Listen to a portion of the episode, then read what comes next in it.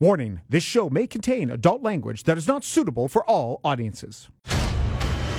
This is the TSN MMA Show with Aaron Bronsteter and Bazooka Joe Valtellini. Mixed martial arts enthusiasts, welcome to another edition of the TSN MMA Show. I'm your host, Aaron Bronsteter, and there's not a whole lot to talk about this week. I mean, we just had an off week. We have an event coming up this weekend. It's the UFC Fight Night Grasso versus Araujo. Not, not the prettiest on paper, but at the same time, it is something that we can discuss here on the TSN MMA show because there's not a ton of news either. You just look at what we have uh, coming up, of course, UFC 280 on the horizon. There's a lot coming up, but in the past week or so, not a ton to discuss in the world of mixed martial arts. So I'm going to let a lot of the guests that we have on this week's show do the talking for me because we have a lot of them, and we're going to run that down right about now. We'll start off with the lightweight champion of the world, Do Bronx. Charles Oliveira joins us on the show. He will be discussing his upcoming bout against another guest that we have this week, Islam Makhachev. The two headliners from UFC 280. We're going to give you a bit of an early glimpse at uh, UFC 280 with the two of them, as well as Aljamain Sterling, who will join us on uh, this week's TSN MMA show. So we will have the Funk Master joining us and a bunch of the fighters on this week's UFC Fight Night card.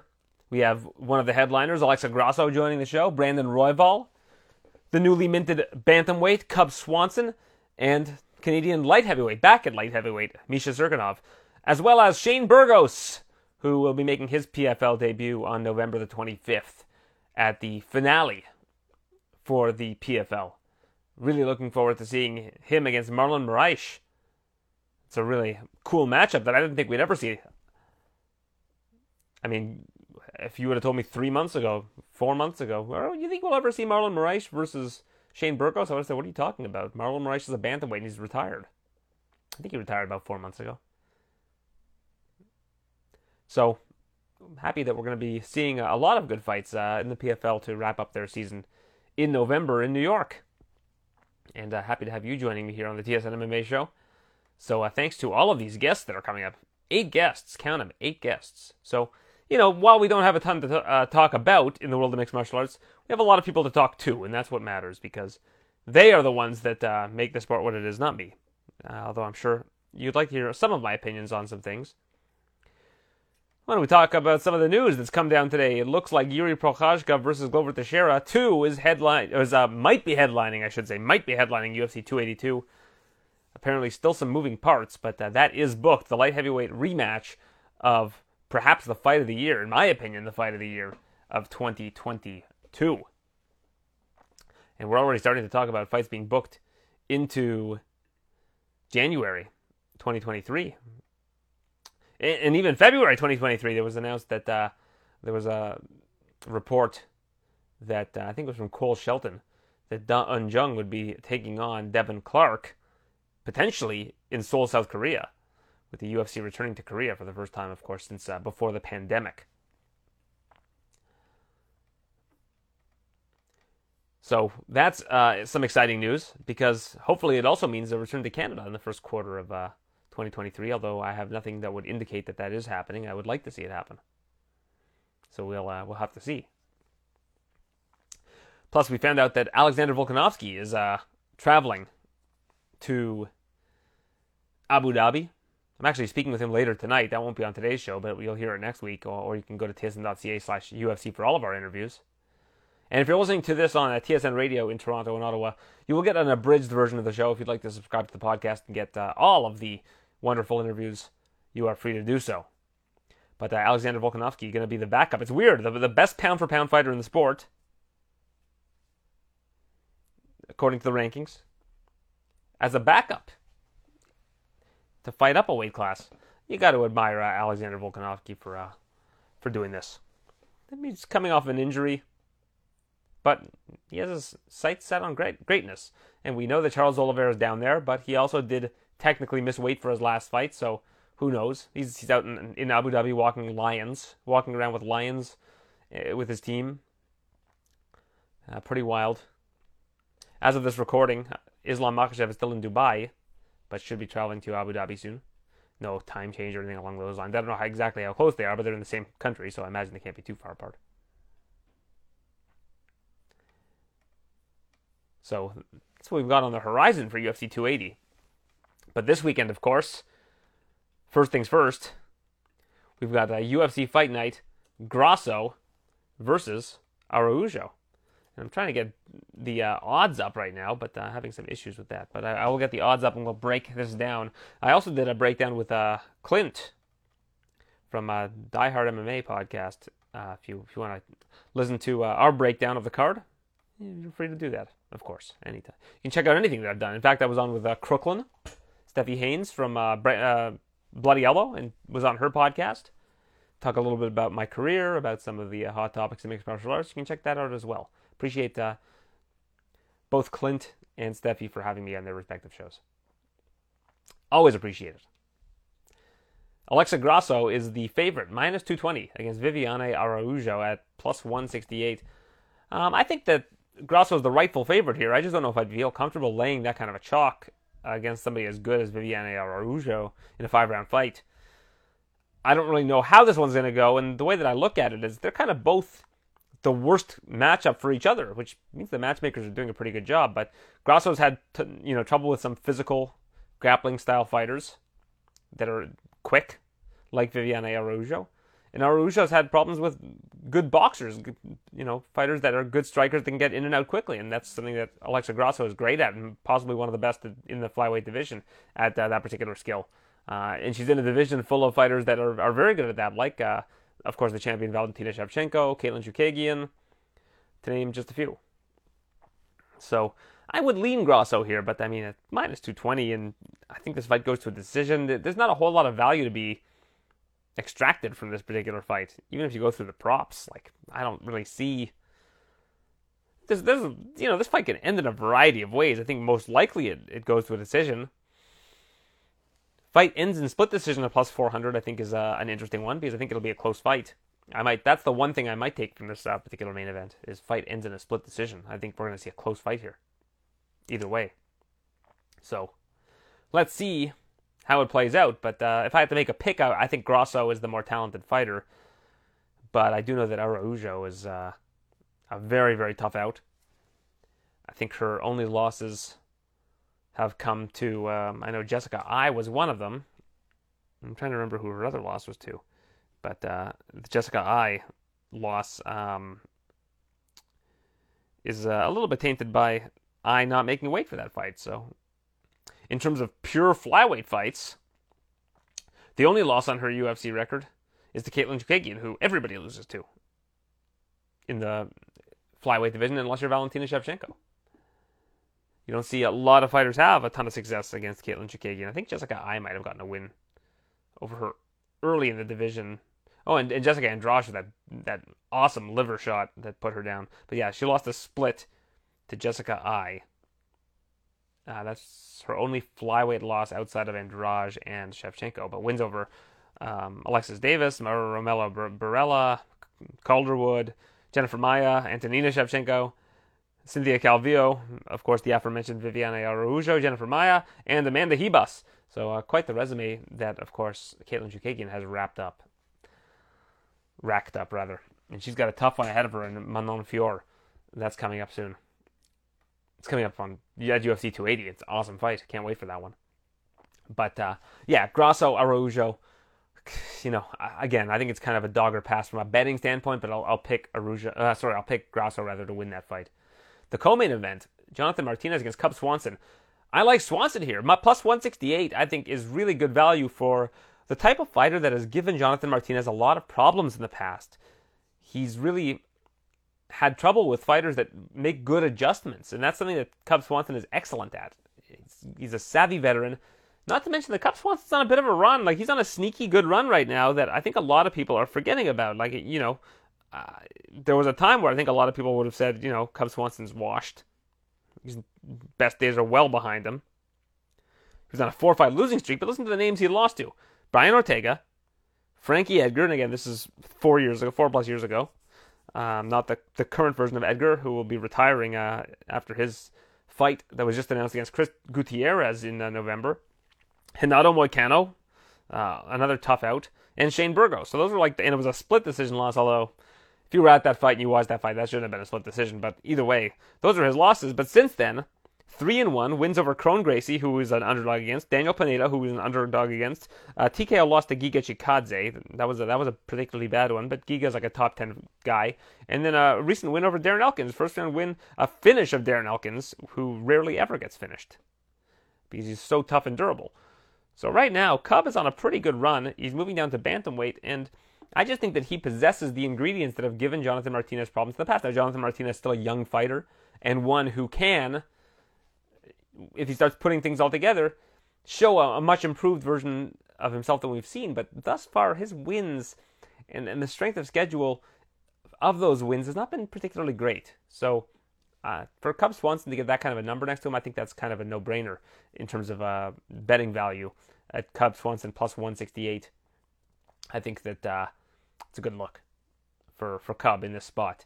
And uh, if Jonathan Martinez wins, hey, I mean Jonathan Martinez is 10 years younger than him and uh, has looked pretty good lately. So we'll see what happens. Um, I spoke to Cub, you know, yesterday, but you'll hear it later on in the show about how I feel like Cubs style is, um, you know, a, a, bit of a problem for Jonathan Martinez. And he was like, "You, you really know. I can tell you really know what you're talking about." And I'm thinking, Cub Swanson was the guy that said that before anybody can comment on the sport, they need to have had some amateur fights under their belt. And for him to say that he thinks I know what I'm talking about without me having those amateur fights, I take as a as a big compliment from Mr. Swanson. So thank you, Cub, Hall of Famer, man who got into the Hall of Fame with a uh, a fight that took place 35 minutes from where I'm sitting right now against Doo Ho Choi, and not to mention in that very same building, defeated Charles Oliveira by knockout. The only person to score a legit like a, a, a KO win, not not KO or TKO, but KO win over Charles Oliveira is Cub Swanson. And of course, we, we know that Charles has improved quite a bit since then. So you know, not not trying to, slag Do Bronx, but it is a thing that happened. Can't deny that it happened. I watched it this week. Askar Askarov, minus 260. Brandon Royval, plus 196. Volatile fight, in my opinion, and one that I plan on staying away from because I think there are so many ways that this fight can go. You know, if it ends inside the distance, you, you got to imagine Royval is the one who you'd favor. But uh, Askarov is also pretty crafty, and if, if he tires Royval out, you, you, never know what he's able to do. So this is a fight that can end any which way, which is kind of the ones that I, I would tend to avoid. I do think that Askarov wins the fight more often than not but the price tag is a little bit high, so it's not even something that I would consider parlaying because Brandon Royval is so talented. So that one's a total pass for me. Dusko Todorovic, minus 215. Jordan Wright, plus 164. I do like Jordan Wright to win in the first round at plus 470. Like, if you want to take a, a, prop and take a stab at something, that's the one I'd go to because I think that both these guys are very dangerous in the first round. And Dusko tends to do things that Jordan Wright is able to capitalize on. He keeps his head up very high. He's not great in the clinch. Those are the things that Jordan Wright is particularly good at. Now, Jordan Wright in his last fight against Marc Andre Barriault looked like he was starting to slow things down in his fights. So, I do think it's a little bit of a risk for me to take Jordan Wright to win in round one at plus 470, but I just thought that the value was very high for that. Um, so, I decided to go with that the uh, plus 470 round one prop for Jordan Wright. And I actually think Jordan Wright is a good play here as an underdog. I think that uh, he actually is not a very good matchup for Dusko Todorovic personally. I, you know, Jordan Wright. I think a lot of people think that he's a guy that is just going to get finished in the first round against everybody. But he's actually pretty durable. Like he loses quite a bit, but it takes a lot to put him away, if that makes sense. If you go back and watch his fights, they're not as cut and dry as I think a lot of people believe that they are. And as for Dusko Todorovic, he has, I think, just one win in the UFC. So, and that's against Maki Pitolo, who's no longer with the promotion. So it's going to be an interesting one. Jordan Wright with uh, wins over Ike Villanueva and uh, Jamie Pickett. Pickett still with the promotion, who's going to be taking on Bo Nickal at the end of the year at UFC 282, I believe, in December. Alonzo Menifield is a minus 225 favorite. Misha Cirkunov plus 172. This is another kind of dog or pass situation for me, and I, I like the Cirkunov by submission prop. It's close to 4 to 1. I think that that's Cirkunov's best path to victory. I don't see this fight going the distance. Menifield apparently no longer working with Safe Saud, which to me is a bit of a red flag, because I think Safe Saud was able to get a, a lot out of Alonzo Menifield. So looking forward to that one. I think that's uh, an interesting matchup and a must win for Misha Cirkunov. It's the last fight on his contract. Moving back up to light heavyweight. Didn't have a lot of success at uh, middleweight. And you'll hear this in our interview a little bit later on, but I mentioned to him, you know, at, at, if you're a submission, like a strong submission fighter, like you have strong submission skills. I shouldn't say submission fighter because then it sounds like you're in like submission grappling.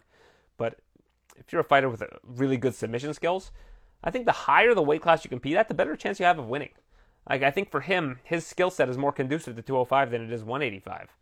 And Menifield, when he's been taken down, has often looked like a fish out of water on the ground. So the key for Misha Cirkunov is to be able to last long enough to get a takedown because Misha has had some trouble with his durability as of late. But um, not like he's been getting knocked out though. I mean, you look at his loss against Wellington Turman; that was a submission. Against uh, Krzysztof Jotko was a decision. Jotko doesn't really finish a whole lot of fights, so it's not like he's been, you know, he had that really bad knockout against Johnny Walker a while back. But I mean, this is separated at least you know more than a year from these these bad knockout losses. Mana Martinez minus 170, Brandon Davis plus 132. This was one I had a little bit of trouble with. I would lean Mana Martinez, but uh, I don't really have a strong read on it because I think that Brandon Davis kind of laid an egg in his last fight. He's capable of so much more. And then Mana Martinez kind of came on in his last fight in the third round against Ronnie Lawrence and showed that he is somebody who can, uh, you know, when the going gets tough, is able to, to rally back. So, tough one to call. I would lean Mana Martinez as a pick, but I think Brandon Davis is very talented. Victor Henry minus 400. Rafael Assunção plus 285. And when I was on with, with Clint on his Die Hard MMA podcast, we were talking about this fight. I said it seems to me like this is kind of like an overcorrection of the steering wheel. Like Victor Henry was a plus 300 underdog against Jaime Barcelos, gets the win. And are we really to believe that Assunção, who's lost to like some of the best guys at bantamweight, is is so far gone from his best days that he should be a plus 285 underdog? This is a guy who's always been a really tough out historically. So I don't know. The the Assunção decision prop is screaming to me a little bit because I think it's like plus 500, but and I don't think he's going to get a finish here if he does win. So I don't know. Victor Henry I think is the deserved favorite, but it just seems like a really big number. Nick Maximov minus 142, Jacob Malkoun plus 112. To me, this is just a dog or pass fight because I think it's a coin flip fight. This is going to be a fight that could have just sloppy striking. Both guys are really strong grappling based fighters. I, am going to lean Malkoun here just because I think the line should be basically dead even. So if you're going to get a little bit of value on one side, I think that's the side. I'd say the same thing if Maximov was like a small underdog here. I, I just think that this should be like minus 110 both sides sort of thing. But we'll see what Malkoun can do. One thing I was looking at actually is uh, I want to see if there's a prop on this fight ending in submission. It's not out yet, but if, if I can get a uh, fight ends in submission prop, I might take a look at that because I feel like either one of these guys can snap something as the fight goes on. I think you'll probably get that around three or four to one. Uh, Joanderson, Brito minus 390, Lucas Alexander plus 280. This is kind of a, a dog or pass for me. I, I, don't know if Brito should be this big of a favor. I know he's coming off of a really good win against Andre Fili, and he's facing a short notice opponent, but Lucas Alexander looks like a capable fighter. And we've seen Brito fall on his face at times in the past. So I, I, would just stay away from this one and, and, proceed with caution uh, if you're putting Brito in any of your parlays. Piera Rodriguez minus 184, Sam Hughes plus 142. I like the Hughes side here. You know, Hughes is training with Safe Saud and looked career best in her last fight. And Piera Rodriguez, I think, is a really strong prospect, but one thing that she has had issues with is when fighters have taken her down, and that's what Sam Hughes is going to look to do in this fight. So I'm going to lean Sam Hughes here as an underdog at plus 142. And unless Piera Rodriguez can get her out late, I feel like Sam Hughes is going to win most of this fight on the ground. Tatsuro Taira minus 250, CJ Vergara plus 190, and I, I, was really high on the Taira side until once again I was on with Clint, and he was kind of laying out the reasons why he liked Vergara here. So I'm starting to waffle a little bit on that one. And uh, Pete Rodriguez taking on Mike Jackson. Rodriguez minus 720. Pete ja- uh, sorry Mike Jackson plus 450. If you went against Mike Jackson last time, hopefully you've learned your lesson and you just know that this is a crazy sport where anything can happen. Pete Rodriguez, uh, not sure he's really UFC caliber at this stage in his career just yet either. Um, so if you want, people want to say that Mike Jackson might not be UFC caliber. Let's see what Pete Rodriguez does in his fight uh, in this situation. Mike Jackson technically on a two-fight win streak right now. So uh, that should be a, an interesting one because I feel like Mike Jackson's fights are always kind of interesting, regardless of what happens in them. All right. Any other news to get to before we start hitting these interviews? Um, just taking a look at some sites here, seeing if there's anything that I uh, forgot about. But uh, I don't think so, not at this point in time. I'm really excited for next week, UFC 280. Uh, one thing that I didn't touch on last week uh, Kevin Holland is uh, taking on Stephen Wonderboy Thompson. So he had talked about being retired and things like that, but uh, turns out that is uh, not the case. Gets a nice main event opportunity against Wonderboy in Orlando. I like that matchup. I think that's a fun one for uh, for both sides. Aspen Ladd is uh, going to be facing former Bellator champion Julia Budd, the Canadian, and it's going to be at 145 pounds at the uh, PFL Championships. Uh, speaking of the PFL Championships, later on in the show, you can hear Shane Burgos talking about uh, his signing with the, uh, the PFL. So uh, let's see how Aspen Ladd responds uh, fighting at 145 pounds in a new promotion and potentially winning a million dollars next year because apparently there's going to be a 45 tournament. Uh, Jan Blachowicz taking on Magomed Ankalaev in the last pay per view of the year, UFC 282. Love that matchup. That is a, a real litmus test. Since we're going to get a rematch at 205, this has to be a title eliminator. And it, it appears it's going to be on the same card as the aforementioned Yuri Prochazka versus Glover Teixeira. So, should any either of those fighters fall out, I expect one of them to step in. But man, I hope it doesn't fall off. I hope that fight uh, stays put. Should be an interesting one, for sure. Uh, I'm looking forward to uh, both of those fights. Ankalaev versus Blachowicz, three round fight, which I think is very interesting. I feel like it, it'll be a better fight for that reason. And also at UFC 282, Alexander Gustafsson taking on Ovince St. Preux. So some more action in the uh, light heavyweight division. Interesting fight. Uh, good fight for both these guys at the stage of their career that they're in for sure. Tuivasa against Pavlovich added to UFC Fight Night on December the 3rd in Orlando. That'll serve as the co-main event. I love that matchup. Tai Tuivasa coming off of that loss to Ciryl Gane. Sergey Pavlovich coming off of a big win. So it, it only makes sense that uh, these two lock horns and Sergey Pavlovich on a roll right now. Uh, lost, I believe, was in his debut to Alistair Overeem. Speaking of Alistair Overeem, I hope some of you caught glory over the weekend. He was getting beaten pretty handily by Badr Hari in those first two rounds. And then third round, he completely flips the table and lands two knockdowns against Badr Hari. Nearly gets a third one, which would have gotten him a TKO win, but instead ends up getting some 10-7 scorecards and uh, gets a decision win over Badr Hari. And now there's a lot of interesting stuff going on in Glory in the heavyweight division. Because you've got a lot of potential challengers for Rico Verhoeven. I think they'll probably go with Overeem for the name value, but I mean, Jamal Ben Saddik is looking good. Vasocic. Uh, no, sorry, it's not Vasocic. I'm trying to think who's. uh. There's one other heavyweight that is really making a lot of noise in Glory whose name is, for whatever reason, escaping me right now. So, um, very interesting to see what ends up uh, happening in the Bellator cage. Uh, sorry, in the Glory Ring. I'm all over the place right now. Pardon me. I've been battling a, a bit of an illness lately. I don't know what it is. Just, you know, you send your kids to school, and then uh, they just bring home every single illness under the sun. None of us have gotten COVID or anything like that, but it's just all kinds of different illnesses. I've had a sore throat and runny nose and all kinds of stuff the last couple of weeks. So forgive me if my uh, brain is a little bit scrambled at times. I'm still fighting through all these different illnesses that the kids keep bringing home from school. You have three kids at school. It's basically since the since like the first week of school until now. It's just been like one thing after another. At least one person in the house has been battling something at some point in time. So who knows? Who knows when that's gonna clear up? Hopefully soon. Hopefully before I travel to New York in uh, November. That would be nice.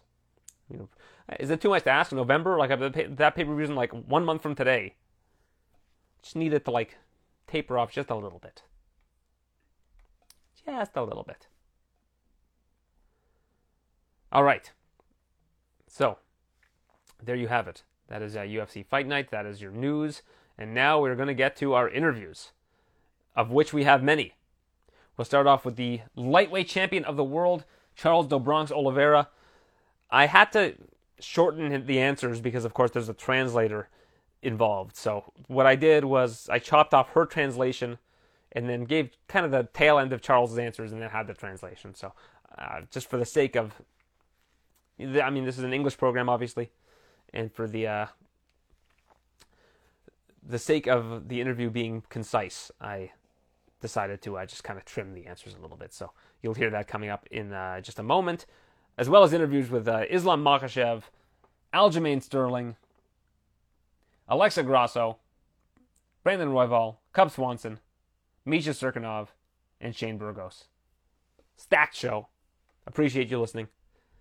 We'll start off with the. I keep calling him the lightweight champion, but it's a vacant title. I keep saying he's the lightweight champion. That, that's like in my mind, he's still the lightweight champion. It's weird because how many times have I said it so far on the show? Hopefully, somebody's keeping count so that they can email me like not once, but twice, but three times you've said that he's the champion.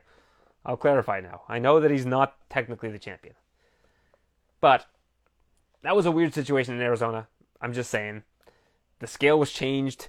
He was on weight by I, I got several eyewitness accounts that he was on weight before he went to bed the night before the fights and then suddenly in the morning, apparently they didn't tell his team that time, that part. I'm not too clear on, but it seemed like there was a little bit of tomfoolery there.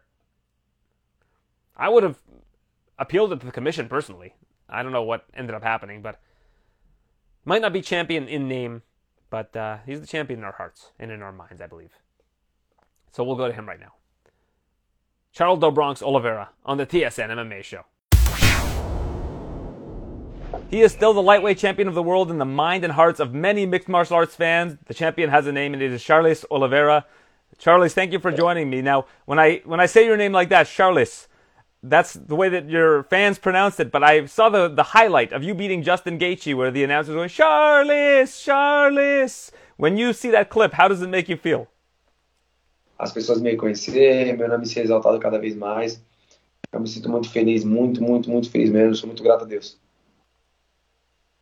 you know, it feels amazing. You know, I, I always dreamed about that, about people knowing me and chanting my name.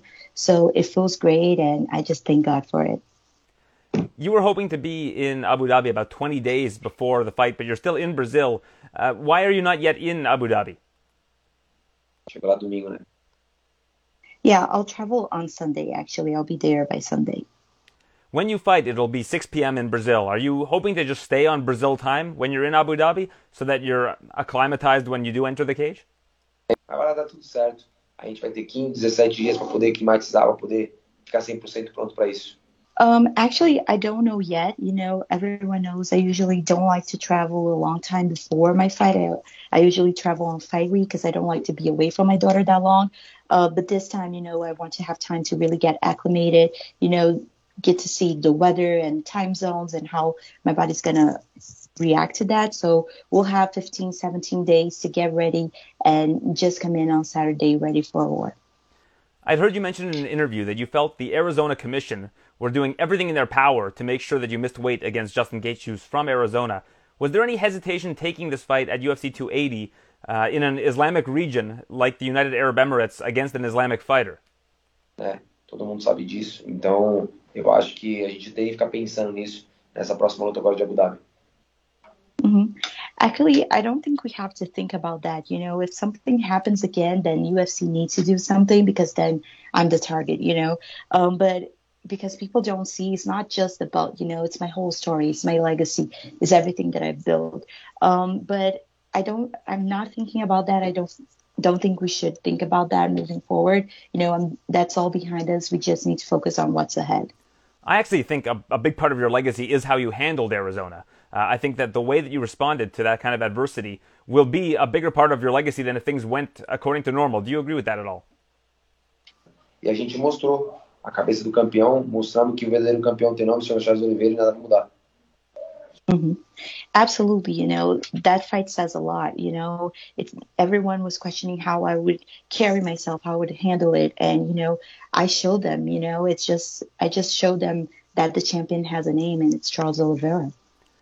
One fight that we never got a chance to see was Tony Ferguson against Khabib. It fell through four times. everybody wanted to see this fight because they knew Khabib was going to take Tony down and Tony was going to embrace the takedown. He had a lot of weapons off of his back. Now you have proven to have the most weapons off of your back. You have the most finishes in UFC history. Is you versus Islam Makhachev the, the best or the closest thing we're going to get to that kind of a matchup where you will embrace the takedown and use your weapons uh, to, to stifle that kind of an uh, attack like Islam has and like Khabib would have had? É, eu acho que são jogos diferentes, acho que são estilos diferentes, épocas diferentes, momentos diferentes. Mm-hmm. You know, they're they're all great names, you know, but I think we're all different. You know, we're all unique. Um, we're talking about different ages, different times, and different stories. So it's it's different. In my opinion, if you get the win at UFC 280, your coach Diego Lima is the coach of the year. We just saw Willie Cat get a big win. Uh, what is it about your relationship with him that, that really made things click for you in mixed martial arts? Because you he became your coach, I believe, in 2016, and since then, of course, you had a little bit of turbulence early in the relationship with Diego, and then you've just been on a winning streak. What is it about his coaching style that has resonated so much with you? É um cara muito inteligente. Eu acho que, com certeza, com essa vitória, ele merece muito entrar, né, como, como, como técnico do ano, merece muito mesmo de verdade. Um, Diego deserves all the respect. You know, he he's not focused on making money. He's focused on his athletes and their happiness. You know, so he deserves everything, and he deserves to be named the coach of the year for everything that he has done, not just for me, but for everyone, for all who for our whole team, as you guys are seeing. You know, this is a huge team, and he deserves. You know, he's part of the legacy, so he totally deserves to be the coach of the year. And at the time of this recording, there's an, an, unsettled election in Brazil. Now, you've been on both sides of the uh, enormous wealth gap that there is in Brazil. Uh, you've seen both sides. What do you think can happen to, to help Brazil overcome this? I don't know much about Brazilian politics. My grandmother was born in Brazil, but outside of that, I don't have as much of a connection, of, of course, as you do. É, nos próximos anos, essa é real. You know, I don't really like to talk politics. You know, all I can say is I hope the Brazilian people vote with conscience, you know, not think about just money, but just think about the overall state of the country.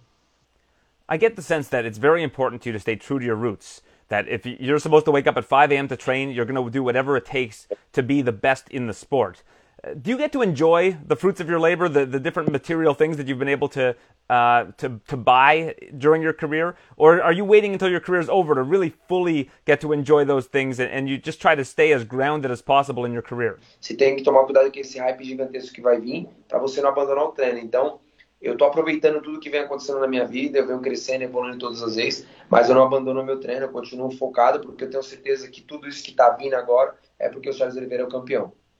Um, you know, you need to seize the moment. You know, I've always, people have called me crazy because I like to live intensely. Um, I like to enjoy everything that I'm doing in the moment. Um, and a lot of champions told me when I became a champion to watch out because it can all go away. Um, but, you know, I just keep my focus and, and enjoy everything I have, but also keep putting work. You know, it's about that balance. Uh, Carol, thank you very much for uh, doing the translation. Uh, Charles, always appreciate your time. Obrigado, and best of luck at UFC 280. Thank you, bro. Thank you. Appreciate you. Islam Makhachev will head to Abu Dhabi for a shot at the vacant lightweight championship against Charles Oliveira. And, and I say that with a bit of hesitancy because a lot of people still kind of consider Charles Oliveira to be the true champion of the division. What are your thoughts? Do you still believe that Charles Oliveira is just the uncrowned champion of the division? Please, man, can you speak slowly? My English not very well. I'm doing my best. I speak Hard very to quickly. understand you. so Charles Oliveira, right now the championship is vacant. Uh, there's no champion, but a lot of people still believe Charles Oliveira is the true champion of the division. Do you feel the same way? Uh, yeah, he's a champion, but he have to show all these uh, fighters you know good example because he have to cut weight he have to show 155 that's why i i still thinking he's champion. He beat everyone I feel like you are the worst matchup for him in the lightweight division, but I also feel like he might be the worst matchup for you in the division. Do you feel the same way? I'm worst match for the everyone because all these guys have problem with the wrestling. Like most most guy in my division don't have good good wrestling skills, and uh, for me, I'm not like thinking it's gonna be like easy fight for me. I preparing for hard five. I preparing preparing for the five rounds. Doesn't matter where it's gonna it's gonna be like grappling, striking, or wrestling match. I'm gonna be ready everywhere. Do you feel like there's somebody in the division who is a worse matchup for you than he is? Uh, I never think like this. Some someone's gonna be worse match. I just believe my skills, you know. One man who's going to be fighting for the Bellator lightweight championship is Usman Nurmagomedov, who is very similar in height and and range to Charles. Did he help you a lot in terms of your training for this event? Honestly, he helped me a lot. We did many many rounds in the cage, and I have couple more guys like similar like Charles Oliveira. I honestly I have you know great sparring partners in this camp. I saw that on the Anatomy of a Fighter uh, documentary that Will Harris did. He went to Dubai. It looks like everybody's working so hard all the time. Does it become fun because, to have so much competition? Because we have, you know, no crazy coach Khabib right now with us. He push like, he push too much. Even today, you know, when I have ten days before the fight, he push us like because because this guy have good experience in this sport. He give good energy in in the team. You know. Does it become everybody? Fun? Everybody ready to the fight tomorrow. You know, doesn't matter for the belt for how many rounds because last last couple months everybody training so hard. I apologize. I keep interrupting you. Uh, my, my main question is though, because it's so hard and because the competition is so fierce all the time, does it become fun to just have all of these these really high level guys push each other all the time? I'm sure at the beginning it's probably very hard, but once you become adjusted to it, does it become fun to, to have people push you to your limits? Mm, this is not fun, you know, when somebody like punch you in the cage, like when you have because I always did the sparring with other opponents. I always after second round I change the opponents mm, uh, because you know because all these guys waiting for the rest and after when I did some two rounds with other guys, new guys come to the cage. You know, they they all all all these guys push me so hard, and uh, you know we help each other if you had to go three rounds in practice and it's a different person for all three rounds, what's the toughest three rounds that you could have? Who are those three that would push you the absolute hardest? Uh, we have couple guys here. Usman give me always like not easy rounds. We have Sharip, Zainukov. We have other guys. His name Amar. You know, we we can watch all these guys fights they like have good good records in MMA and uh, really really really good fighters. But no no many people know these guys, but they're so tough. I feel like we'll know them one day. True. Yeah, one day everybody gonna know about these guys. I don't know if Khabib has told you this, but is he more nervous for your fights than he was for his own? Again, please. I don't know if Khabib has uh, has mentioned this to you, but do you feel like he's more nervous when you fight than when he was fighting? yeah. yeah, I think I think so because he is like nervous too much always, and uh, when fight is beginning, he when we when we, I I I was cornered with him with when Tagir's fight in the UFC. He when he do, doesn't listen us, he goes so crazy, you know. So you'll be listening to Khabib. he knows too much, you know, because you know, because we're not just teammates. He sit there, he know his brother fight there. You're somebody who, if you look at the statistics in the UFC, you barely ever get hit. Like it's less than most heavyweights, and it, it's really quite an unbelievable amount that you're able to evade getting hit. What is your secret? Like how how are you able to uh, evade and, and be such a good defensive fighter? I, I didn't understand that. Like if you look at your statistics, you barely ever get hit by your opponents. Like it's a very low number Mm-hmm. per mi- per 15 minutes that you're actually taking any damage. What's the key to your Mm-hmm. ability to be so such a good defensive fighter?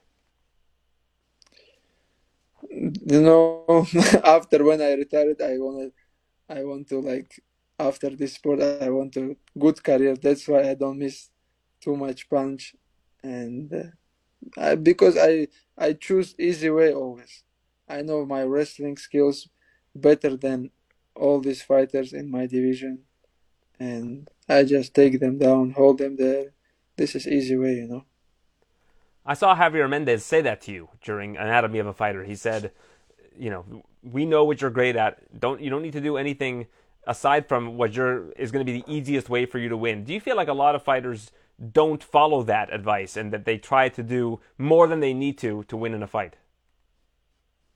Mm, some fighters, yes, I saw some like fighters like honestly last Charles, the who who beat Charles last time, Gaethje, he always tried to all this. I was watch this fight. He all all this fight he tried to knock him out. You know, he tried to land it hard punch always. That's why he's tired so fast. I think this is big mistake when you always go to the cage and try to land it some hard punch. Everybody gonna tired if you gonna like try to punch him hard. One thing I thought Charles did really well in that fight was when he was hurt, he would go to his back, and Justin was not willing to follow him there. If that happens in your fight, you're going to be right there on the ground on top of him, right? I mean, that's what gives you such an advantage. Of course, I'm gonna smash him there. I'm gonna smash him there. You know, crush him there because this is this is big mistake when you knock him knock him down. You you have to finish him there. You know, keep punching, and you have to show like ground and pound because there's all these guys scared to go to the ground with him. That's why this is big mistake for the uh, Dustin Poirier, Justin Gaethje. They did some mistake, same mistake. Now you have one professional loss.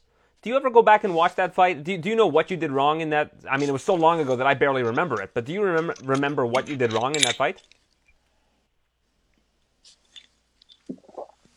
that moment, I just thinking nobody can stop me, and I always, when fight is beginning, try to push my opponents, try to go always forward, landing some hard punch, and but this is MMA, small gloves, you know.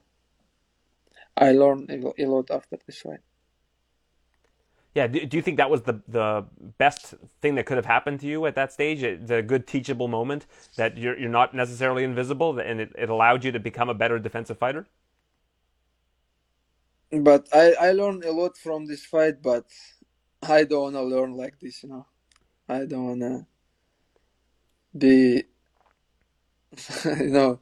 Now after this fight, I just, you know, start slowly my fight, like try to uh, feel the distance, all these things. But before, I just when they say start, I just go forward, try to push them, take them down. Just, you know, don't think about the plan.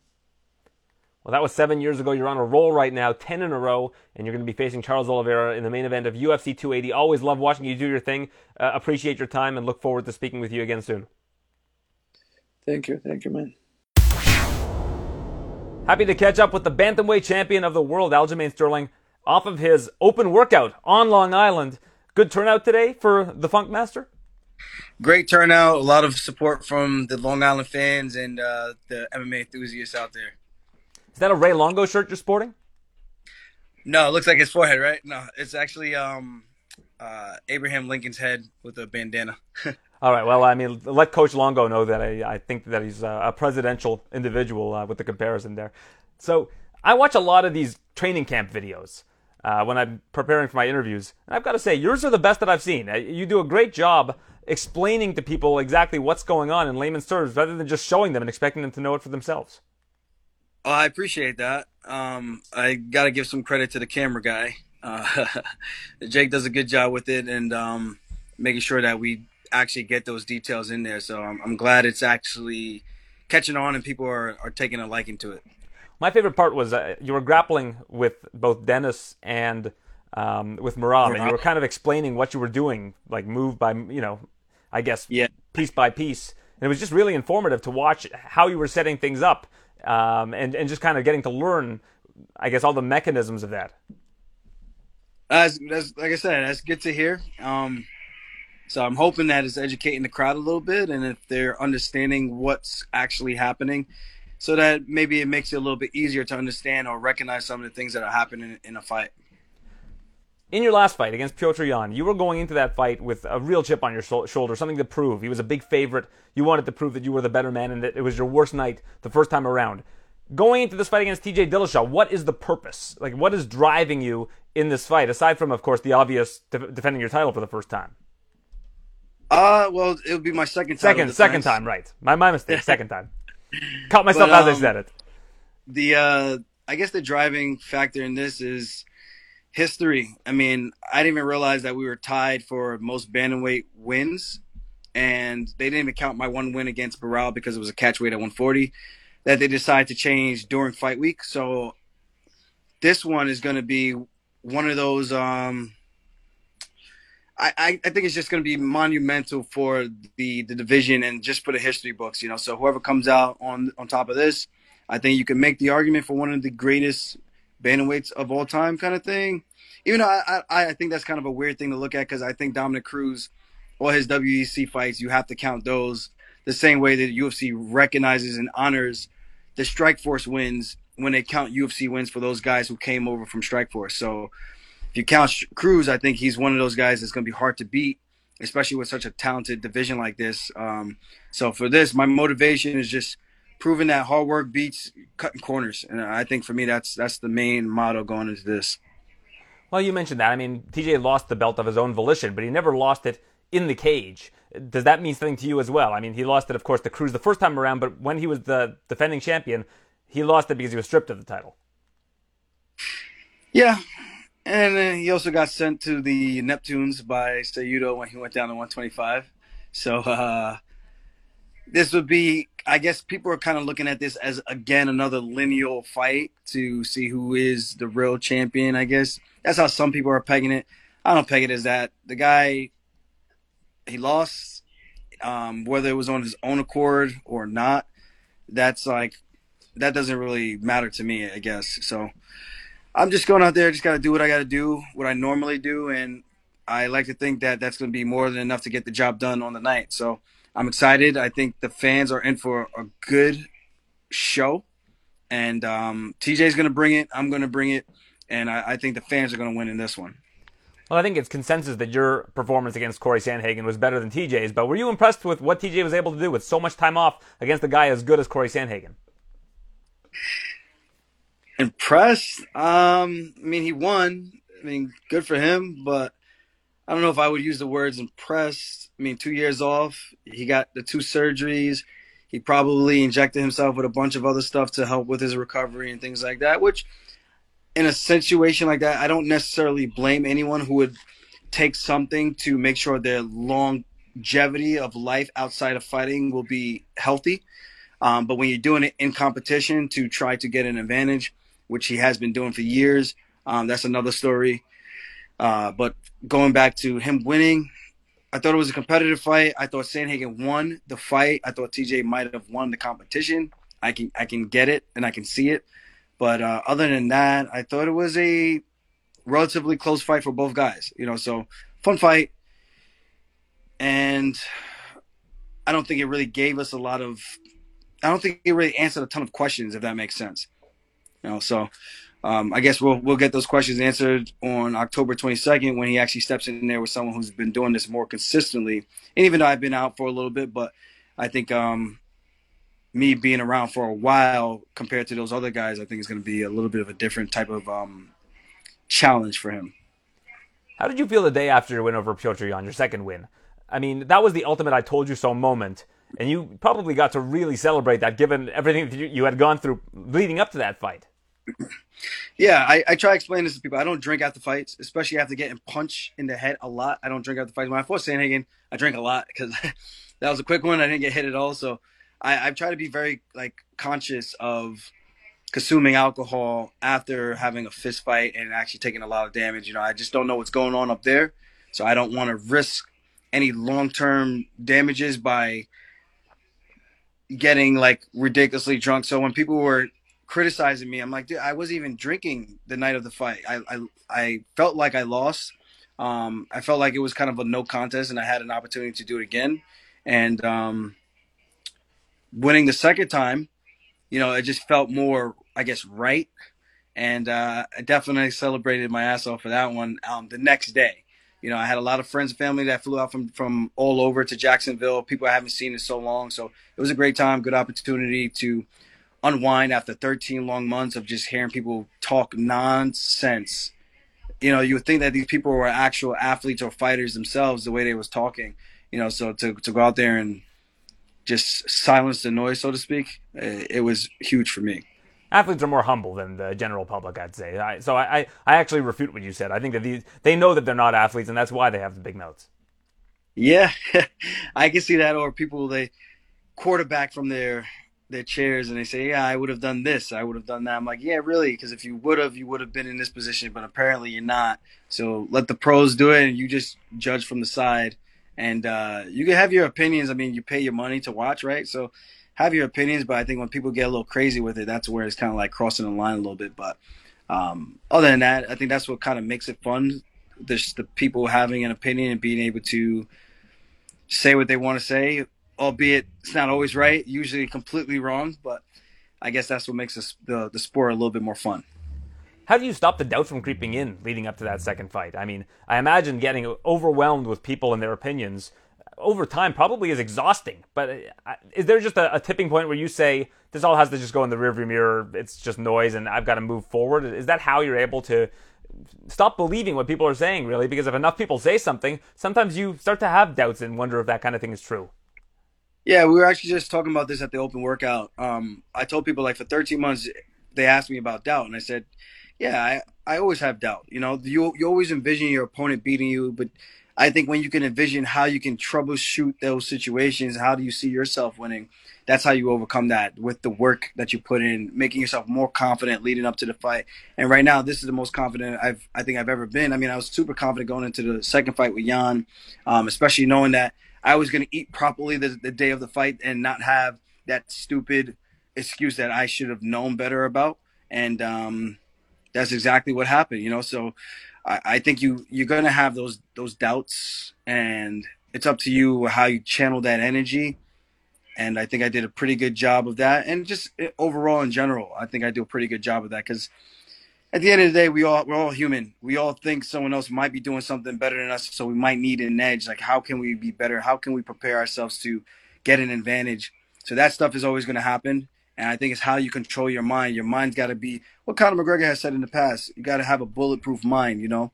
And I think that's a, a true s- statement, um, not just someone just talking and, and saying it. You got to actually go out there and put it to to work. And I think when the work matches that that belief, I think you have a perfect storm for just success.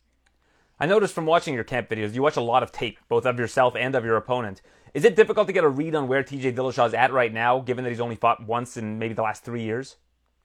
I would say so, um, if I'm being honest. I mean, his last fight before that, he got knocked out in a minute. You know, I've been there before being knocked out within a minute as well with Marlon Moraes.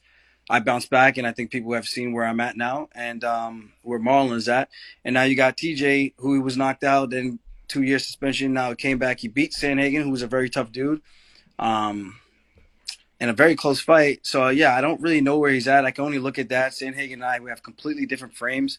Our styles are super different. He's more of a kickboxer. I think TJ likes that better versus a guy who could come in and out grapple him. I don't think he's ever fought anyone who could do what I can do and uh, going to be bigger, stronger.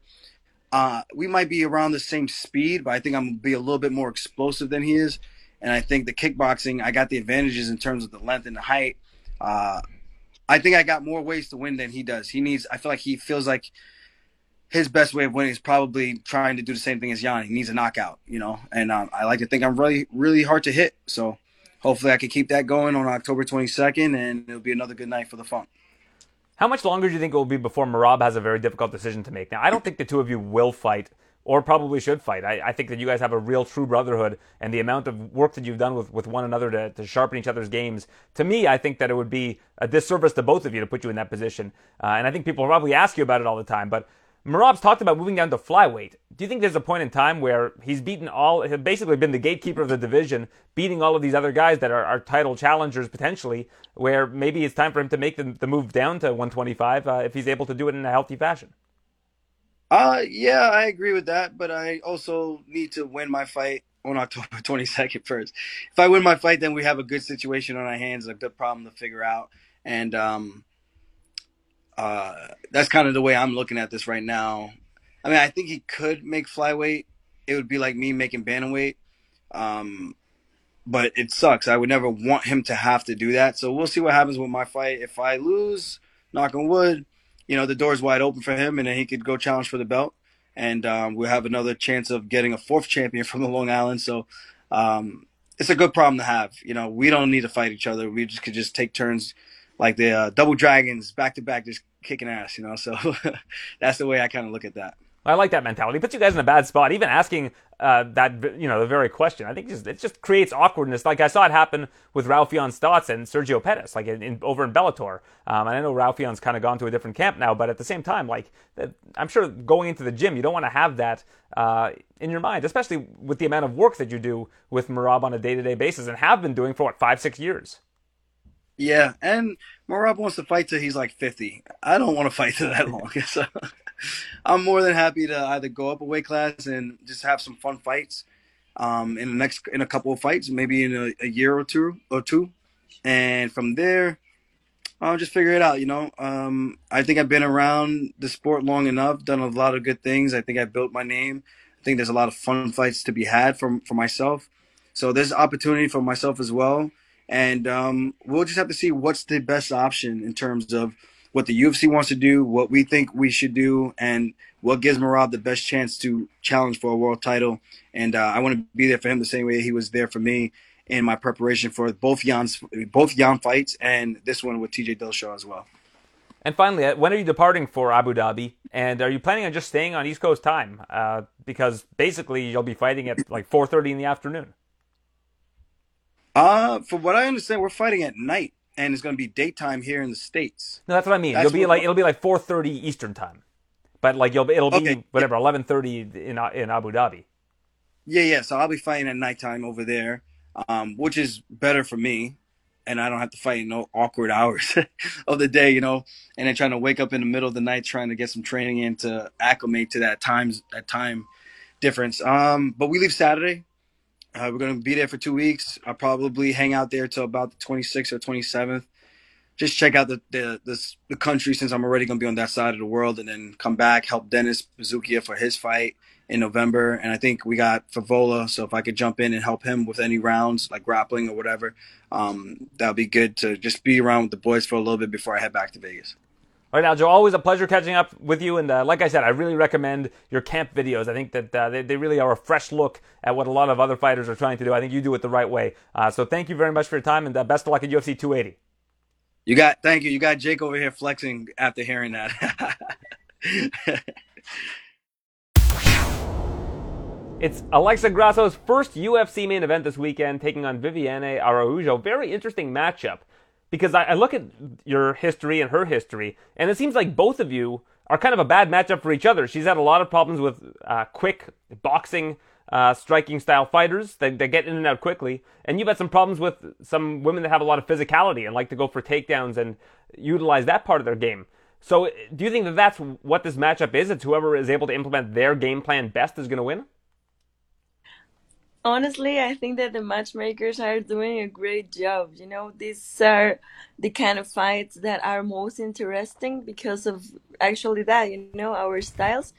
It's a striker maybe against its a wrestler, so it's a it's a nice match for for both of us. I've been improving my jiu-jitsu game and I know that she's training her hands too. So it's going to be awesome. Well, you say striker maybe, and what I pick up from that is you just got your first submission win. I saw Irene Aldana's last performance, your training partner, and she's throwing up all kinds of submissions. So is that what you guys are working on most in the gym? Is you you know that it's almost muscle memory for you at this point with striking. The grappling is, is seemingly a big priority for you in your camp. Yes, you know, I do a lot of jiu-jitsu in my gym. It's just I in my fights I I've been not able to show that last on, until these three last fights I've shown a lot of improvements. So yeah, you know I I know myself as a striker too, but I would like to be also be known as a, you know, well-rounded athlete too. So that's it, my goal. how long did it take for you to fall in love with that part of the game? You know, a lot of people that start off with a, a certain discipline, whether it's striking or grappling, have a lot of problems adapting to the opposite side, to the grappling in the case of a striker or the striking in the case of a grappler. And it takes a while for them to really get into a rhythm and, and want to make that a, a big part of their training. So, how long did it take you, would you say, to really embrace grappling? Well, I know it's actually weird because I started competing in jiu-jitsu tournaments. You know, I, I did a lot of jiu-jitsu tournaments. It's just that when I learned better my boxing skills and my Muay Thai, I fall in love with that, and I just got obsessed, you know, training that part. That maybe that's that's why it was kind of a little um, late to show in, in in my fights, but it's now matching. Now it's matching right now. Have they told you that this is the number one contenders bout? Because there's not really a whole lot of people in line right now for the flyweight championship. Well, I have no idea, honestly, because we were not supposed to be the main event, you know. Uh, there was another fight that got canceled and we were offered so you know at last at last moment and we were like okay yeah let's do it. And i think that's a good opportunity for both of us fighting to five round. It's another story. It's a different challenge. It's a different training. It's a different you know mental, mental toughness that you need. So whatever the matchmaker and the ufc chooses we will be ready and this is an amazing challenge before of that at this time next year do we have two mexican flyweight champions how what do we have two Mexican flyweight champions at this time next year? You got Moreno competing for the belt in January, and of course yourself, hopefully sometime next year, getting a, a shot at the title if things go your way. You know, that will be a dream come true. Moreno is a big inspiration for me, and I guess that that for a lot of Mexican people in any you know any sport and anything they do, he's a big inspiration, and of course that will be a dream come true. And we also can't forget Irene. She looked fantastic in her last fight. And again, not a whole lot of contenders right now at 135 pounds. I think she's the next. I, I truly believe that Irene earns and, and earn it, you know, the the um, title shot opportunity because she's a great athlete. She's so strong. She have shown also that she's improving a lot and she's uh, super aggressive. I'm, and I'm proud to be her her teammate. Have you always gone by Alexa? I, I noticed your name is Karen, your first name, and uh, I guess the full name is Karen Alexa Grasso Montes. So how did you settle on Alexa Grasso? Is that just always what you've been addressed as? No, my family calls me Karen. I'm Karen in my family, but you know, for fighting and all that things, I I just use Alexa Grasso. You're kind of stuck because people use the word Karen uh, with a bad connotation these days and the name Alexa calls speakers. Like you say Alexa, and speakers start talking to you. So you're kind of either way, you've got something uh, going against you with your first name. And I love my name. You know, I, I I don't care about the other meanings that people are giving them. I love my both names. well, I, of course, our names are are all we have at the end of the day, right? I'm not trying to I'm not trying to do uh to speak ill of your names. I think they're both great names. Um, so in terms of when you look at this matchup, Viviane, what do you think is her best trait? What what does she do best? Um, if you were to break down her game. Well, being honest, you know, she's the toughest opponent I I prepare for. She's aggressive. She has good hands. She has an amazing takedowns and jiu-jitsu game. So it is a nice matchup for me. It's a great challenge but I also think that you know preparing for Tatiana and for Carla helped me a lot to you know to be prepared for what's coming. also, you know, I know like she's training her hands, but I also saw that the first round she's super aggressive, but you know, after that she's, you know, kind of, um, like not too much speed, not too much aggressive. So I think that the first round is gonna be the hardest one. Having fought a strawweight before, how grateful are you to be in this flyweight division during fight week? Because I'm sure that the weight cut for you was probably uh, something that, that, weighed a lot on your mind when you were at strawweight, and I, probably still it does at flyweight, but I would imagine less so. Well, I started when I was 19 and into fighting, so I was a lot smaller. You know, my muscles were just starting to grow, but every fight camp your body changes. Every fight camp your body gets stronger and bigger. So also you know as a human and as a as a woman your body change at some age and that happened to me. I, I i my muscles just grew a lot. I more i got more mature and i think that was a great decision to change to flyweight. I'm I'm so happy, you know, with this new weight class. Of course, you know, weight cuts are never like, oh, I love to cut. I love the weight cut, but it's a lot. Um, uh, I have my mind busier in other things just than thinking, oh, I have another pound and another pound. Just, you know, keep training and the weight is losing smoothly. And your opponent has fought in several weight classes. She was the strawweight champion, then got a short notice assignment at bantamweight and got a KO as a bantamweight in the UFC in her first fight, and now has settled into the flyweight division. Do you think she's going to have a size advantage uh, over you, or do you guys think you're probably around the same size? I don't, I don't know if you've seen her in person yet. I think we're kind of the same size. You know, it's going to be a you know, I also saw the stats. We are pretty similar in all areas, in like landed per minute, you know, absorb, you know, all those kind of things. It, it's amazing. Also, like I said, it's great to to be facing an opponent like her, like it's another girl in another part of the world doing the same thing as me, training as hard as me. So we're we're pretty similar, like in stat and in you know size and weight. I think I know that she doesn't cut too much, so it's gonna be pretty similar. And how grateful are you to have the opportunity to be in the main event? I'm sure you've taken a, a, bunch of posters. If they've offered you posters, I'm sure you've got a lot of those going home to your family. Yes, you know I've been in co-main event a few times, like six times before, so uh, I know how how the process is. How the process is. I've been pretty near for the uh, main people, you know, that that has in the card. So I know, I learned it a lot from that. I learned it a lot from that, and I, of course, I have all those posters in my living room, and this one will be the biggest one and the most important. yeah, well, you only get one first main event in the UFC, and uh, this is it. It's this Saturday. Yourself taking on Viviane Araujo. Big stakes in the women's flyweight division, and I wish you all the best of luck. Thank you so much. Happy to be joined by Brandon Royval, who will be taking on Askar Askarov this Saturday. Now, you just wrapped up with Ariel Helwani before me, and he missed a question that I think is a, an obvious one given your shirt. You're wearing an NWO shirt. Who is Brandon Royval's NWO of action fighters? I mean, you're one of the top action fighters in the UFC. You're always balls to the wall. You're always looking for the kill.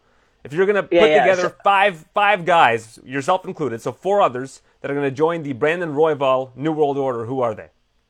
Oh, Hollywood, Hollywood Hogan for sure. No, no, it's got to be UFC X- guys, like or MMA guys, like all action fighters. I'm not interested in pro wrestlers. We're talking about the real deal. Okay, okay, all action fighters that fight like me. Um, let's go. Uh, damn, that's a good question, man. Uh, who's the most? Let's go 35. I like John. My boy Jonathan Martinez is about to put on a show, man, and he's he's fun to watch. I, I would love to have him there. Um, let's go Nate Diaz because he's one of my favorites too. Uh, action fight. Charles Oliveira. Charles Oliveira, man, that's a great action fighter. What are we at for? Yeah, we're at four with yourself um, included. We need one more. For oh, Justin Gaethje, man, that'd be so fun. I was gonna say you were on the Arizona card, were you not? That was the last time I spoke to you. Yeah, yeah, yeah. Yeah, that's that's the obvious answer. Those two guys, right? They headlined that card. Yeah, yeah, Charles Oliveira and Justin Gaethje for everything, right? That those dudes, uh, they bring it, man, and those two are, are so fun. That was such a fun fight to watch. And there are a couple of those guys in your. I mean, you could probably do five in just your division. You got yourself, you got Brandon Moreno, yeah, Pantoja. Yeah. Pantoja, yeah. Yeah, I'm yeah, trying to think. Uh, there's got to be two others. Tim Elliott. Oh, Deiveson. Yeah, D- Deiveson, Tim. You could add Tim Elliott to that too, man. Deiveson's fun though. Yeah, Deiveson. Yeah, yeah, those are all those are all fun. That's a fun ass group right there. That's the top five is just fun, you know, like uh, the top five of our division.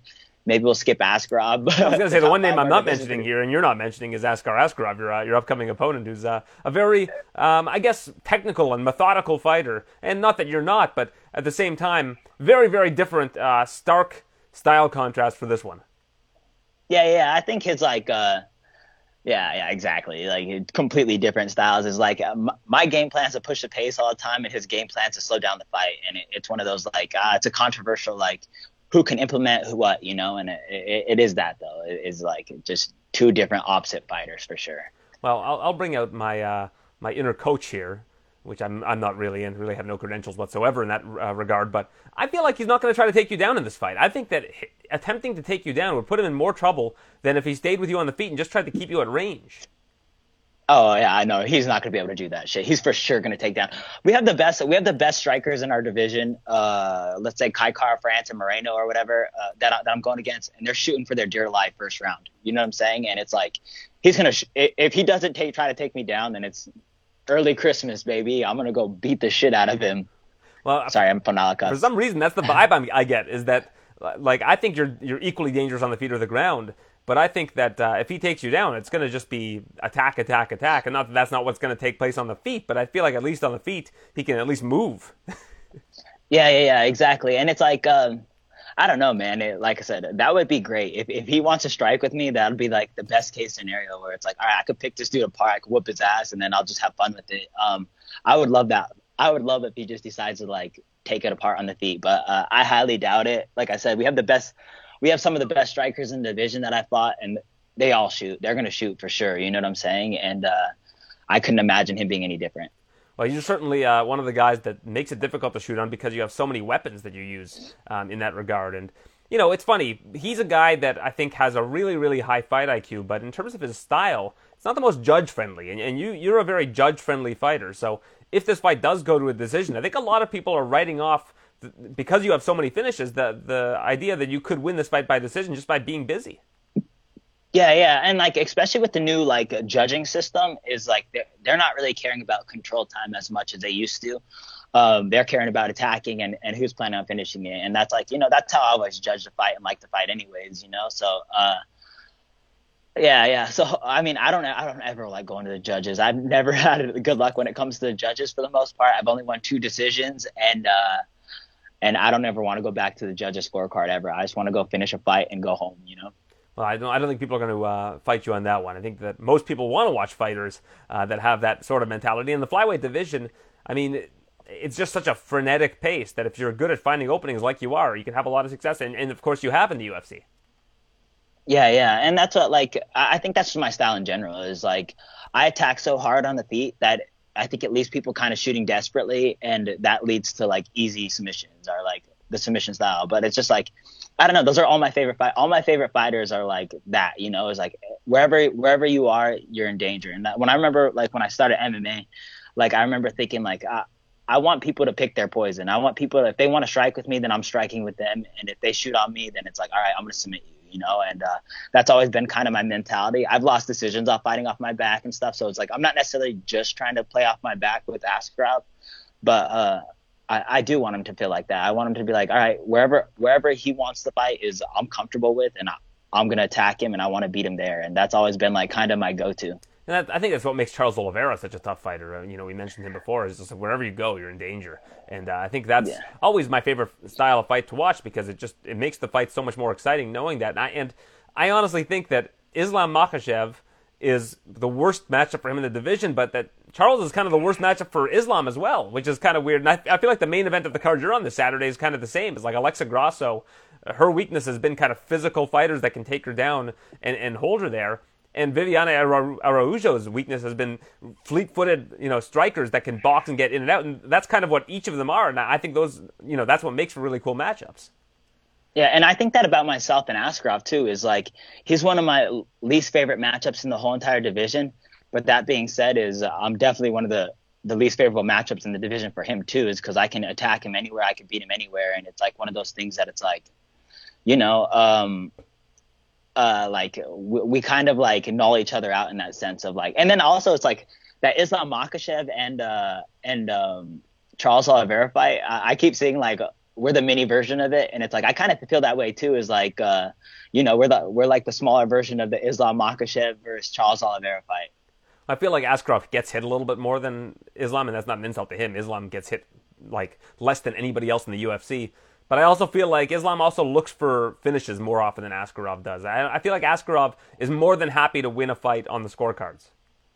Yeah, yeah, for sure. And uh, like, like, and that's kind of what I'm thinking too. Too, when it comes down to it, is like, you know, I'm always afraid to fight. I, I hate like, I, I, love training. I love like, uh, but like fighting's so scary to me sometimes. And it's just like, you know, I put so much importance in all this stuff that it just like it means so much to me that I think that's why it's scary. But it's like when I think about the matchup, it's like, you know, if I'm if I'm scared of this fight, then he has to be terrified because it's like I have bad intentions when I get when I enter the cage, I have 100% bad intentions, finishing qualities, and it's like I can finish a fight from anywhere.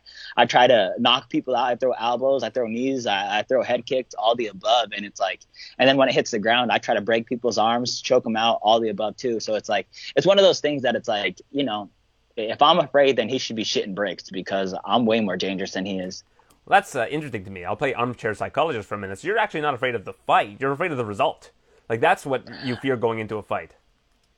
I, am just afraid of like you know I, I put so much love and like you know I put so much passion, love, and hard work into this sport that it's like you know I put so much importance into all this that it's like this means the world to me, man. This this all means the world to me, man. Being being a UFC fighter, being an MMA fighter, and it's just like having this lifestyle now is like it's the greatest thing that could have ever happened to me. And it's like, I just don't ever want to lose it. And it's like, uh, I, I don't know. It's like, I'm not necessarily afraid of like, like a fight. I've been fighting forever. I've been fighting since I was a little kid, man. I was fighting left and right, but it's just like, you know, it's just, this means so much to me. And, and that's what I care about is that this, this is my life. This is my passion. This is everything I've ever loved. And it's like, like, and I'm worried about losing that lifestyle, you know? And it's like, I don't ever want to do that uh, given the way that you fight, I feel like it would it would take some pretty extreme circumstances for the UFC to release you. I like four or five losses in a row, right? But I mean, hey, you're also trying to win a championship here, and you're you're right at the top of the division. Yeah, yeah, I'm so close to like so close to the belt. I'm so close to the title shot, and it's like I've never actually believed in myself as much as I have recently. That it's like I can't wait to go. I can't wait to just go out there, put a performance, show how dangerous I am, and show what I'm capable of, and then get to that point of like you know show the world, man, and show the world. I feel like I, I feel like I've been a I've been an underdog in every fight I've ever had, pretty much. Like before the UFC, when I was in the LFA, uh, in Combate, in the World Series of Fighting, they always like had me as the underdog, and it's just like I just always want to prove people wrong. I want to go mess up some parlays this week, you know. So why put some that stress on yourself? Like why? I mean, I feel like you're, you're so talented and gifted at what you do that if you took that stress away and just said, "Listen, I'm great at this. Whatever happens, happens," but I know that I'm prepared. I, I feel like you'd put a little bit less pressure on yourself going into a fight like this and maybe fight better. I mean, not that you're not going to fight well, but just having that in the back of your head at all time can probably be pretty crippling.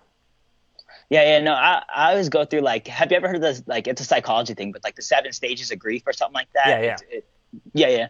I feel like I go through that. Is like, you know, like when I get a fight, I'm like super scared, nervous, all the above, and it's like, then I go, is like, oh, this isn't gonna happen, you know, and then like at the very end, no matter what happens, right before I enter that cage, it's just like I accept that it's to be what it's to be. And it's just like, I don't care if I win, lose, or whatever it is. All I know is I'm to go in there and give this dude hell the whole entire time. And like, that's the mind state I carry. And that's what I think in my head. And it's like, uh, I, as nervous as I sound now, or like whatever I put in my head now, is I know the moment that I walk into that cage, I'm not to give a fuck what happens, and just I'm to go and do me, and I'm to go give it my uh, give it 100 percent and go balls to the wall once that once that bell rings you also talk the way that you fight. You're just you're, you're very fast paced and frenetic.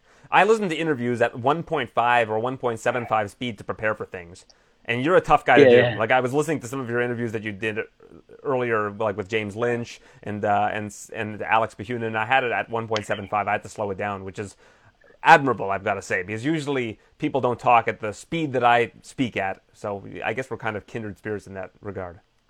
Yeah, yeah, that's one of the things that like uh, it, it kind of hinders me in fights too. But it's just everything I do is like kind of full force. Is like I'm I'm pretty rough and ragged and like you know like like high pace with everything I do. Is like I, I fight high pace, I talk high pace. Um, if you see me walking, I'm like walking quick as shit. It, it's everything I do has kind of always been like that. It's a it's one of those things that I've always kind of been that way. Uh, and I don't know, it's something that I always have to remind myself too. Is just hey, slow yourself down. And it's like when I get in these interviews, you'll see me sometimes. I'll like, all right, I need to pause. I'm doing too much right now. But yeah, it's it's always been me, man. That's always been who I was as a person, and and what I've done is just everything I've done's been a high percentage, you know. I'm the same way. I usually attribute it to anxiety and caffeine, but hey, who knows? Uh, That's hilarious. Me too. Me too. 100. percent I was telling my friend, I was like, uh, actually, Jonathan, because me and Jonathan, we, we, trained, we trained side by side for this fight, uh, which is great. And Jonathan, me and Jonathan were doing the same workouts, all that, and it's like I've never met like I, I put a lot of hours into the sport and a lot of hours for training camps and stuff. It's like at least five hours a day, you know. And uh, Jonathan was doing it with me, and uh, it was one of those things that I was like, uh, I was telling him, I was like, I, I think I train this hard because I'm just such an anxious person that sometimes I'll sit at home trying to relax, and it's like in the middle of relaxing, I'm like, I'm going on a run. Like I don't know what to do. Like uh, you know, I'll freak myself out. So it's like I think anxiety is probably like the number one reason why I've gotten so far in the sport. That's probably why I like talking to you. I think we have uh, we have that in common for sure. Uh, now, last question for yeah. you. I know you've got more of these to do. Four fights in a row for Figueiredo against Moreno. We've got uh, championship. Uh, I guess out of the last five championship fights has been those guys and it's going to be a fourth time in January.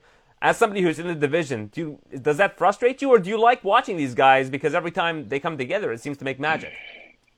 Yeah, uh, both actually. It's like I like watching the fight. Their, their fourth time or whatever is just like uh, like it's gonna be a good fight. I'm gonna buy it, all the above, but it's just like also like, I'm over it. Like let's just shake up the division a little bit. The champion spot Moreno four times in a row, like that's that's nuts, you know. And then Moreno uh, had one fight in between, which I didn't even think made sense for an interim title shot, to be honest. But it, it's just like one of those like, I'm over it. I think uh, Pantoja's probably more over it than I am, but it's just like I, I don't know, man. I'm I'm a, I'm a little bit over it, and it's just like I want to see something shake up because it's like I don't think either one of those guys are the best in the division right now. All right. Well, I'm, I'm interested to see who uh, ends up rising to the top of that division in the coming years. It's been such a fun one to watch. Uh, and speaking of fun ones to watch, yourself against Askar Askarov is this Saturday. Always appreciate your time, sir. Yeah, you too. Thank you. Thank you very much for EAP Glass, my sponsors, and uh, thank you for your time, man. I appreciate you. About 35 minutes from where I sit right now, Cub Swanson became a Hall of Famer after defeating Doo Ho Choi at the uh, now known as the Scotiabank Center and also knocked out Charles Oliveira about 10 years ago. But I mean, who's counting? Uh, nice seeing you. You've cut down to bantamweight. Uh, co-main event yourself, Jonathan Martinez. I saw an interview with you, I guess, last year where you talked about the idea of moving down to bantamweight. But when did you really start getting serious about it? Yeah, so you know, I have a bunch of training partners that I train with that fight at 135, and I've helped them make the weight, and I've seen what it takes, and and uh, when they're in their off season, we we're around the same size, and often they're bigger than me. Uh, and I've just uh, so I decided to to go to the PI during before International Fight Week. I knew I was going to be out here for that for for the Hall of Fame induction. So I spent uh, almost the whole month starting to diet and get my body prepped, and then they put me through all this testing and they said, uh, "Yeah, you can make 135. It's it's not going to be easy, but you can do it." And I said, "All right, um, I'm looking for a new challenge in my life. Uh, I feel like I, I was looking forward to suffering again, and and uh, so here I am. So when I saw you at uh, Hall of Fame weekend uh, on the red carpet, you had already started your diet. So what were you walking around at then, and what are you entering fight week? What are you weighing right now? Uh, I was about 160 at that time, and um, I, I just that's kind of what I would be when I'm like really in shape for 145. And uh, yeah, I'm I'm I'm a lot lighter now, but uh, yeah, it just uh, I, I was wanted to feel good and give it like a fair shot. I didn't want to show up and go through the testing out of shape, and then them say no, you can't make it because I would have known that that was it was not going to work out. Now, I'm not sure if you're still training with TJ Dillashaw, but we saw him move down to 125 pounds and just how hellacious that cut was for him. Uh, a lot of videos that you know that he posted from that fight week.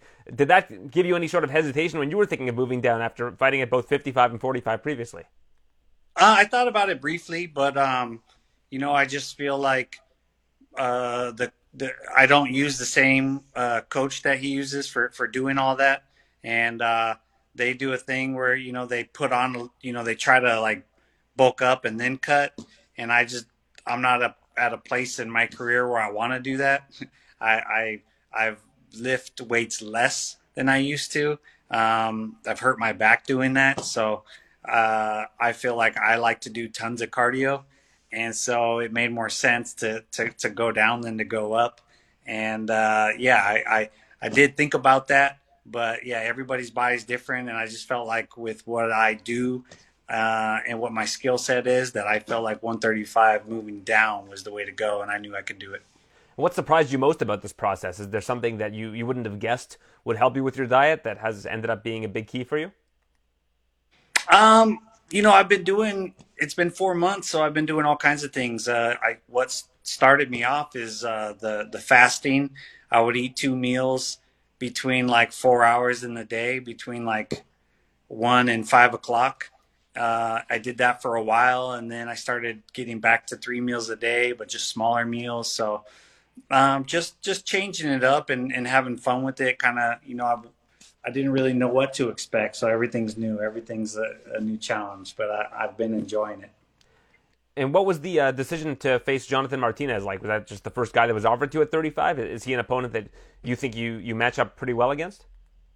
No, actually, uh, they offered me a handful of names, and I I just listed them in, in kind of like order that I thought would, would be exciting fights. And, um, you know, like you want, you don't want a guy that's going to just try to, you know, like lay on you and not fight. Um, and especially not knowing how my body's going to bounce back from the weight cut. So, um, I, I kind of put a list in order. I don't even remember which number he was, but, uh, I know he's, I know he's a tough challenge. I know he's hungry. I know this is a huge opportunity for him. And, um, you know, everyone who has gotten a victory over me in the last years has, has gone on to do uh, big things. So I know it's a huge opportunity for him, but uh, I feel like people are underestimating me once again. And, uh, you know, I may shock the world again. Well, I'm not one of those people. The reason why is because having seen Jonathan Martinez's previous fights, a lot of the, times, the fighters that have really troubled him are the ones that are creative, that, that throw new looks at him and make good adjustments. I feel like that is your bread and butter. Do you feel like that's going to be the X factor in this fight? Yes, and uh, you know, I could tell by the way that you're explaining it, you know what you're talking about, and I appreciate that. But yeah, I feel like he's done really well when he dictates the fight. Uh, I feel like he likes to, you know, kind of lull you and then chop away at you. And he doesn't want you to come at him. He doesn't want you to throw anything crazy. He he wants a very like typical fight, and that does well for him. So I would like to make it ugly, make it nasty, make it fun, exciting, crazy, dynamic, and uh, and and throw too many things at him that he's not used to. It seemed like Vince Morales uh, had that work for him in the third round of the, of the last fight. The, the first two rounds are exactly as you explained it. It was very robotic, very, you know, mm. it was an X and the nose kind of kickboxing match. And then in the third round, Vince was like, I'm kind of done with this. I'm, I'm down two rounds. I need to shake it up yeah. a bit. And it seemed to be working for him. Um, and, and you're yeah, a guy who yeah. made a lot of great adjustments in fight.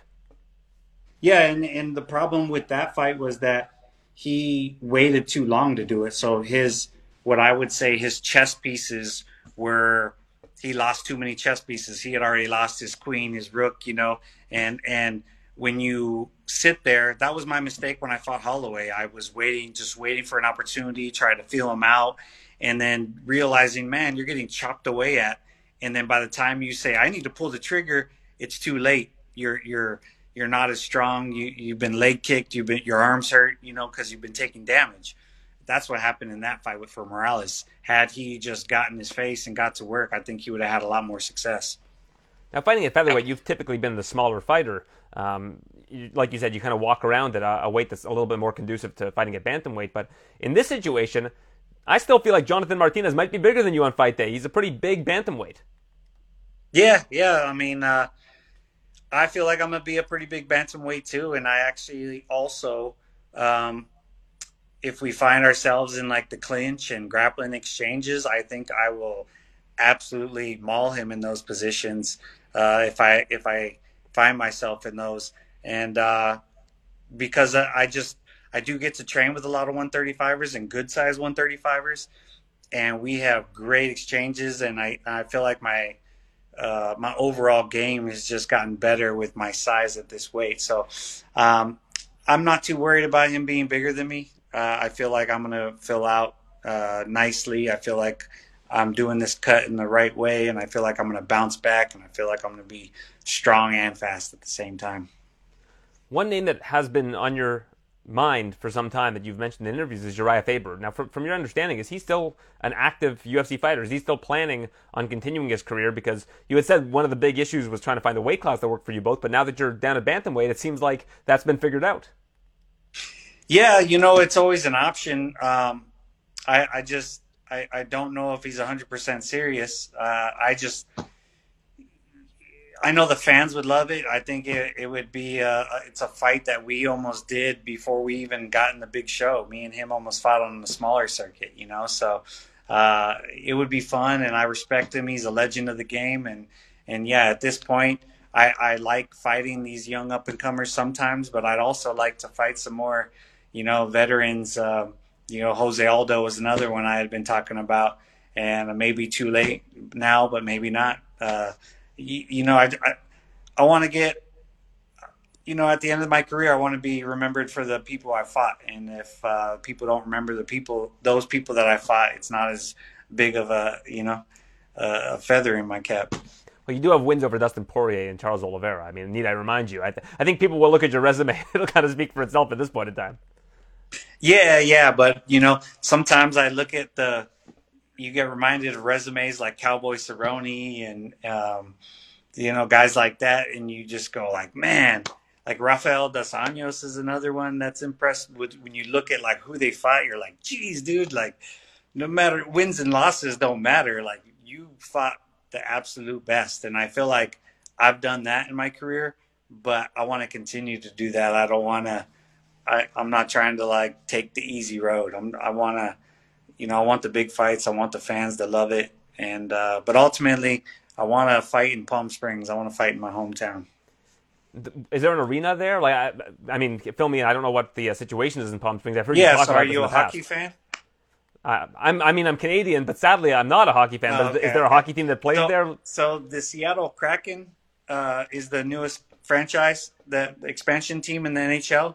Well, their feeder team is the is the Coachella Valley Firebirds, and they just came to Palm Springs, and they built an arena, a twelve thousand person arena that's in Palm Springs, uh, right off the freeway, and so it's going to be finished in December. So I would like to get the UFC to host a fight night and me be the main event in October of next year. That would be ideal. You should run for city council and just make it happen. I mean, you're, you're a big enough name that you could just probably get a, a gimme into city council, have that kind of as a side hustle, and uh, you can bring the UFC to Palm Springs. Well, I don't think it's. I think the city would love it. I don't. I don't think that's the issue. I think it's a, more the UFC deciding that they want to go there because you know everyone wants the UFC to come to their town, their city, so they get to pick and choose. I just don't think that Dana and the, and the head people have seen the potential of Palm Springs. Um, I, I think they they're forgetting that there's all the snowbirds from Canada that are, that are there. Uh, then you're going to draw from Vegas, LA, Orange County, Arizona. There's the Marine base that's right there. Uh, so it's like that place is going to sell out. I promise. Well, I mean, hey, listen, they've been to Moncton, New Brunswick, and done shows here in Canada in like the middle of the, the Maritimes. I have a feeling that they can probably pull one off in, in Palm Springs. Uh, last name for you, Dominick Cruz. I mean, if we're talking WEC legends, I feel like that's one that makes a lot of sense. Yeah, you know that I always knew people would bring that up at some point. Me and him were friends for for a long time, and we we kind of just lost touch. But yeah, I don't know. I I never really like fighting like my my real friends, but uh, yeah, that that could be an option if the fans wanted it enough. But that wasn't that was one of the ones that I I was keeping off the list. All right, we'll stick with Faber then. Appreciate your time, Cub. Always a pleasure, and uh, best of luck this Saturday in the co-main event. I appreciate you. Watch out for fireworks. I'm coming 135. I'm excited. I promise I'm going to be fast. Misha Cirkunov is back in the light heavyweight division once more, taking on Alonzo Menifield this Saturday. Now, years ago, you told me I always have 185 pounds in my back pocket. Would you have been, I guess, regretful if you didn't at least give it a shot at some point in your career to go to 185 pounds? Of course, it's something that you know I, I needed I needed to do. I needed to try, and I was able to do it. However, you know it's like a serious task, and after that I couldn't recover like properly. Just didn't feel like I had like the same strength and the power that I would have at 205. Uh, getting there is one thing, but like being able to perform the next day, was a little bit. Uh, uh, it was challenging, but I, I, I, still wanted to try. I wanted to see um, how how I would do. You know, because for some people, they're you know they, they have a better success cutting down, and I guess it was not in my case. Yeah, I find that especially a fighter of your uh, skills, in terms of your submission skills, your grappling skills. And I found this the same sort of thing with Antonio Carlos Jr. Like he he won the Ultimate Fighter at heavyweight, moved down to light heavyweight, and then all the way down to middleweight.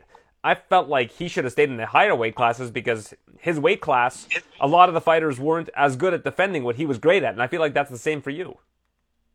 Yeah, no, that I feel I feel the same way. I think that at 205, um, I just have it's, it's it's like a unique weight class. You know, it's. Um, where you have to be strong and fast, combination of everything. And I think that overall, without cutting too much weight, I can just perform better as an athlete.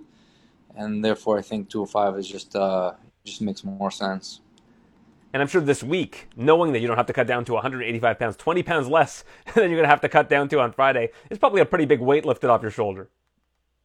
Yeah, it's a big it's a big difference. You know, I don't have to uh, cut as much. I can concentrate on better training. Like you know, I was training all the way up to the fight, and have the energy to do so instead of like concentrating on cutting the weight. That's Wednesday of fight week. What would you have weighed today if you were weighing in at 185 pounds versus what you're weighing in at today to make 205 on Friday? Uh, yeah, today I would have to I would have to be probably like close to like 194. You know, somewhere like not too far off already, like closer, kind of like you know nine, ten pounds away, and uh, closer to the fight. I mean, every day it's like a grind. You can't really eat much, and whatever after you eat, it's immediate like work. You have to do some sort of training. You have to get your heart elevated, and it, it, it's it's difficult. It's not it's not easy to cut down, especially when you don't have too much like weight to cut down. And today, on like uh, you know, you're weighing in in a couple days, you're probably close to your walk around weight, I'd imagine. Yeah, I'm not. I'm not too far. I'm not too far. I'm definitely a lot heavier than compared to my last fights. You know, I feel better, more energy. Just, just in general, just feel like it's going to be a lot better performance. They're taking on Alonzo Menifield. He used to train uh, at Fortis MMA. From what I understand, he's not there anymore. Uh, you had fought Ryan Spann previously, two different fighters altogether, but we've seen Alonzo have a lot of issues on the ground when he gets taken down there. So is that is that what you're hoping you're going to be able to do early on in this fight? Is to to bring the fight to him, get him to the ground, and then you know do what you do best, which is uh, find submissions in all kinds of different varieties. Yeah, no, for sure. I would love to explore the ground and uh, seeing him, uh, seeing his last fights. I know he, likes to take people down, and maybe you know he even brings a fight down himself. So we'll see. I'm I'm ready for his power shots, his overhand shots, and just in case he wants to wrestle, I'll be able to, you know, I'll be ready for that as well. And uh, it's definitely it's, it's, it's, a good fight. I, I, like this fight. I like this matchup. He's a very tough guy, um, but I feel like you know I have the reach advantage. I feel like a little bit faster, so it, it should be um, it should be a good fight. I'm sure every fight in the UFC feels like a must win, but uh, I heard your interview with James Lynch. This is the last fight on your contract, unless you've negotiated something already. Yeah, like it's I don't have anything anything lined up. I'm just you know concentrating on this fight. I'm not even worried about like the future. I'm just this is right now the biggest challenge. It's uh, this Saturday, October 15th, and then uh, yeah, after that we'll, we'll see. We'll see what happens. But right now I just have to I have to win this fight. It's very important. Are you training at Extreme Couture again for this particular camp, or are you uh, training kind of? Uh, I guess in the last couple camps you were kind of going from place to place.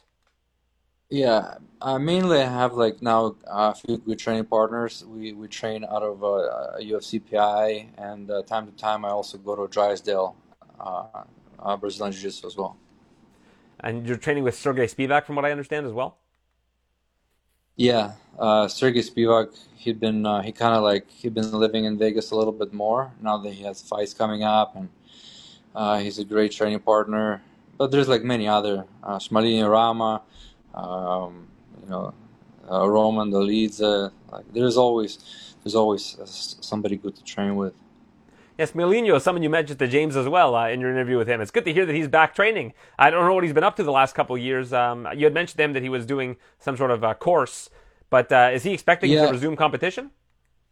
Yeah, he's uh, he's doing some school, uh, part-time school, and he's also like we've been training a lot as well. He's been coming out, and uh, he says that I mean he's a, he's a tough guy. He's, he has good skills, and uh, I think he wants to do uh, one more one more run.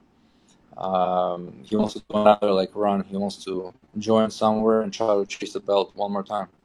Well, for a time, the two big prospects from Canada were yourself and, and Smealinho Rama. And all these years later, you guys are still at, still with it, but you guys are veterans now uh, of the sport. Uh, although Rama has been kind of inactive, I guess, over the last couple of years.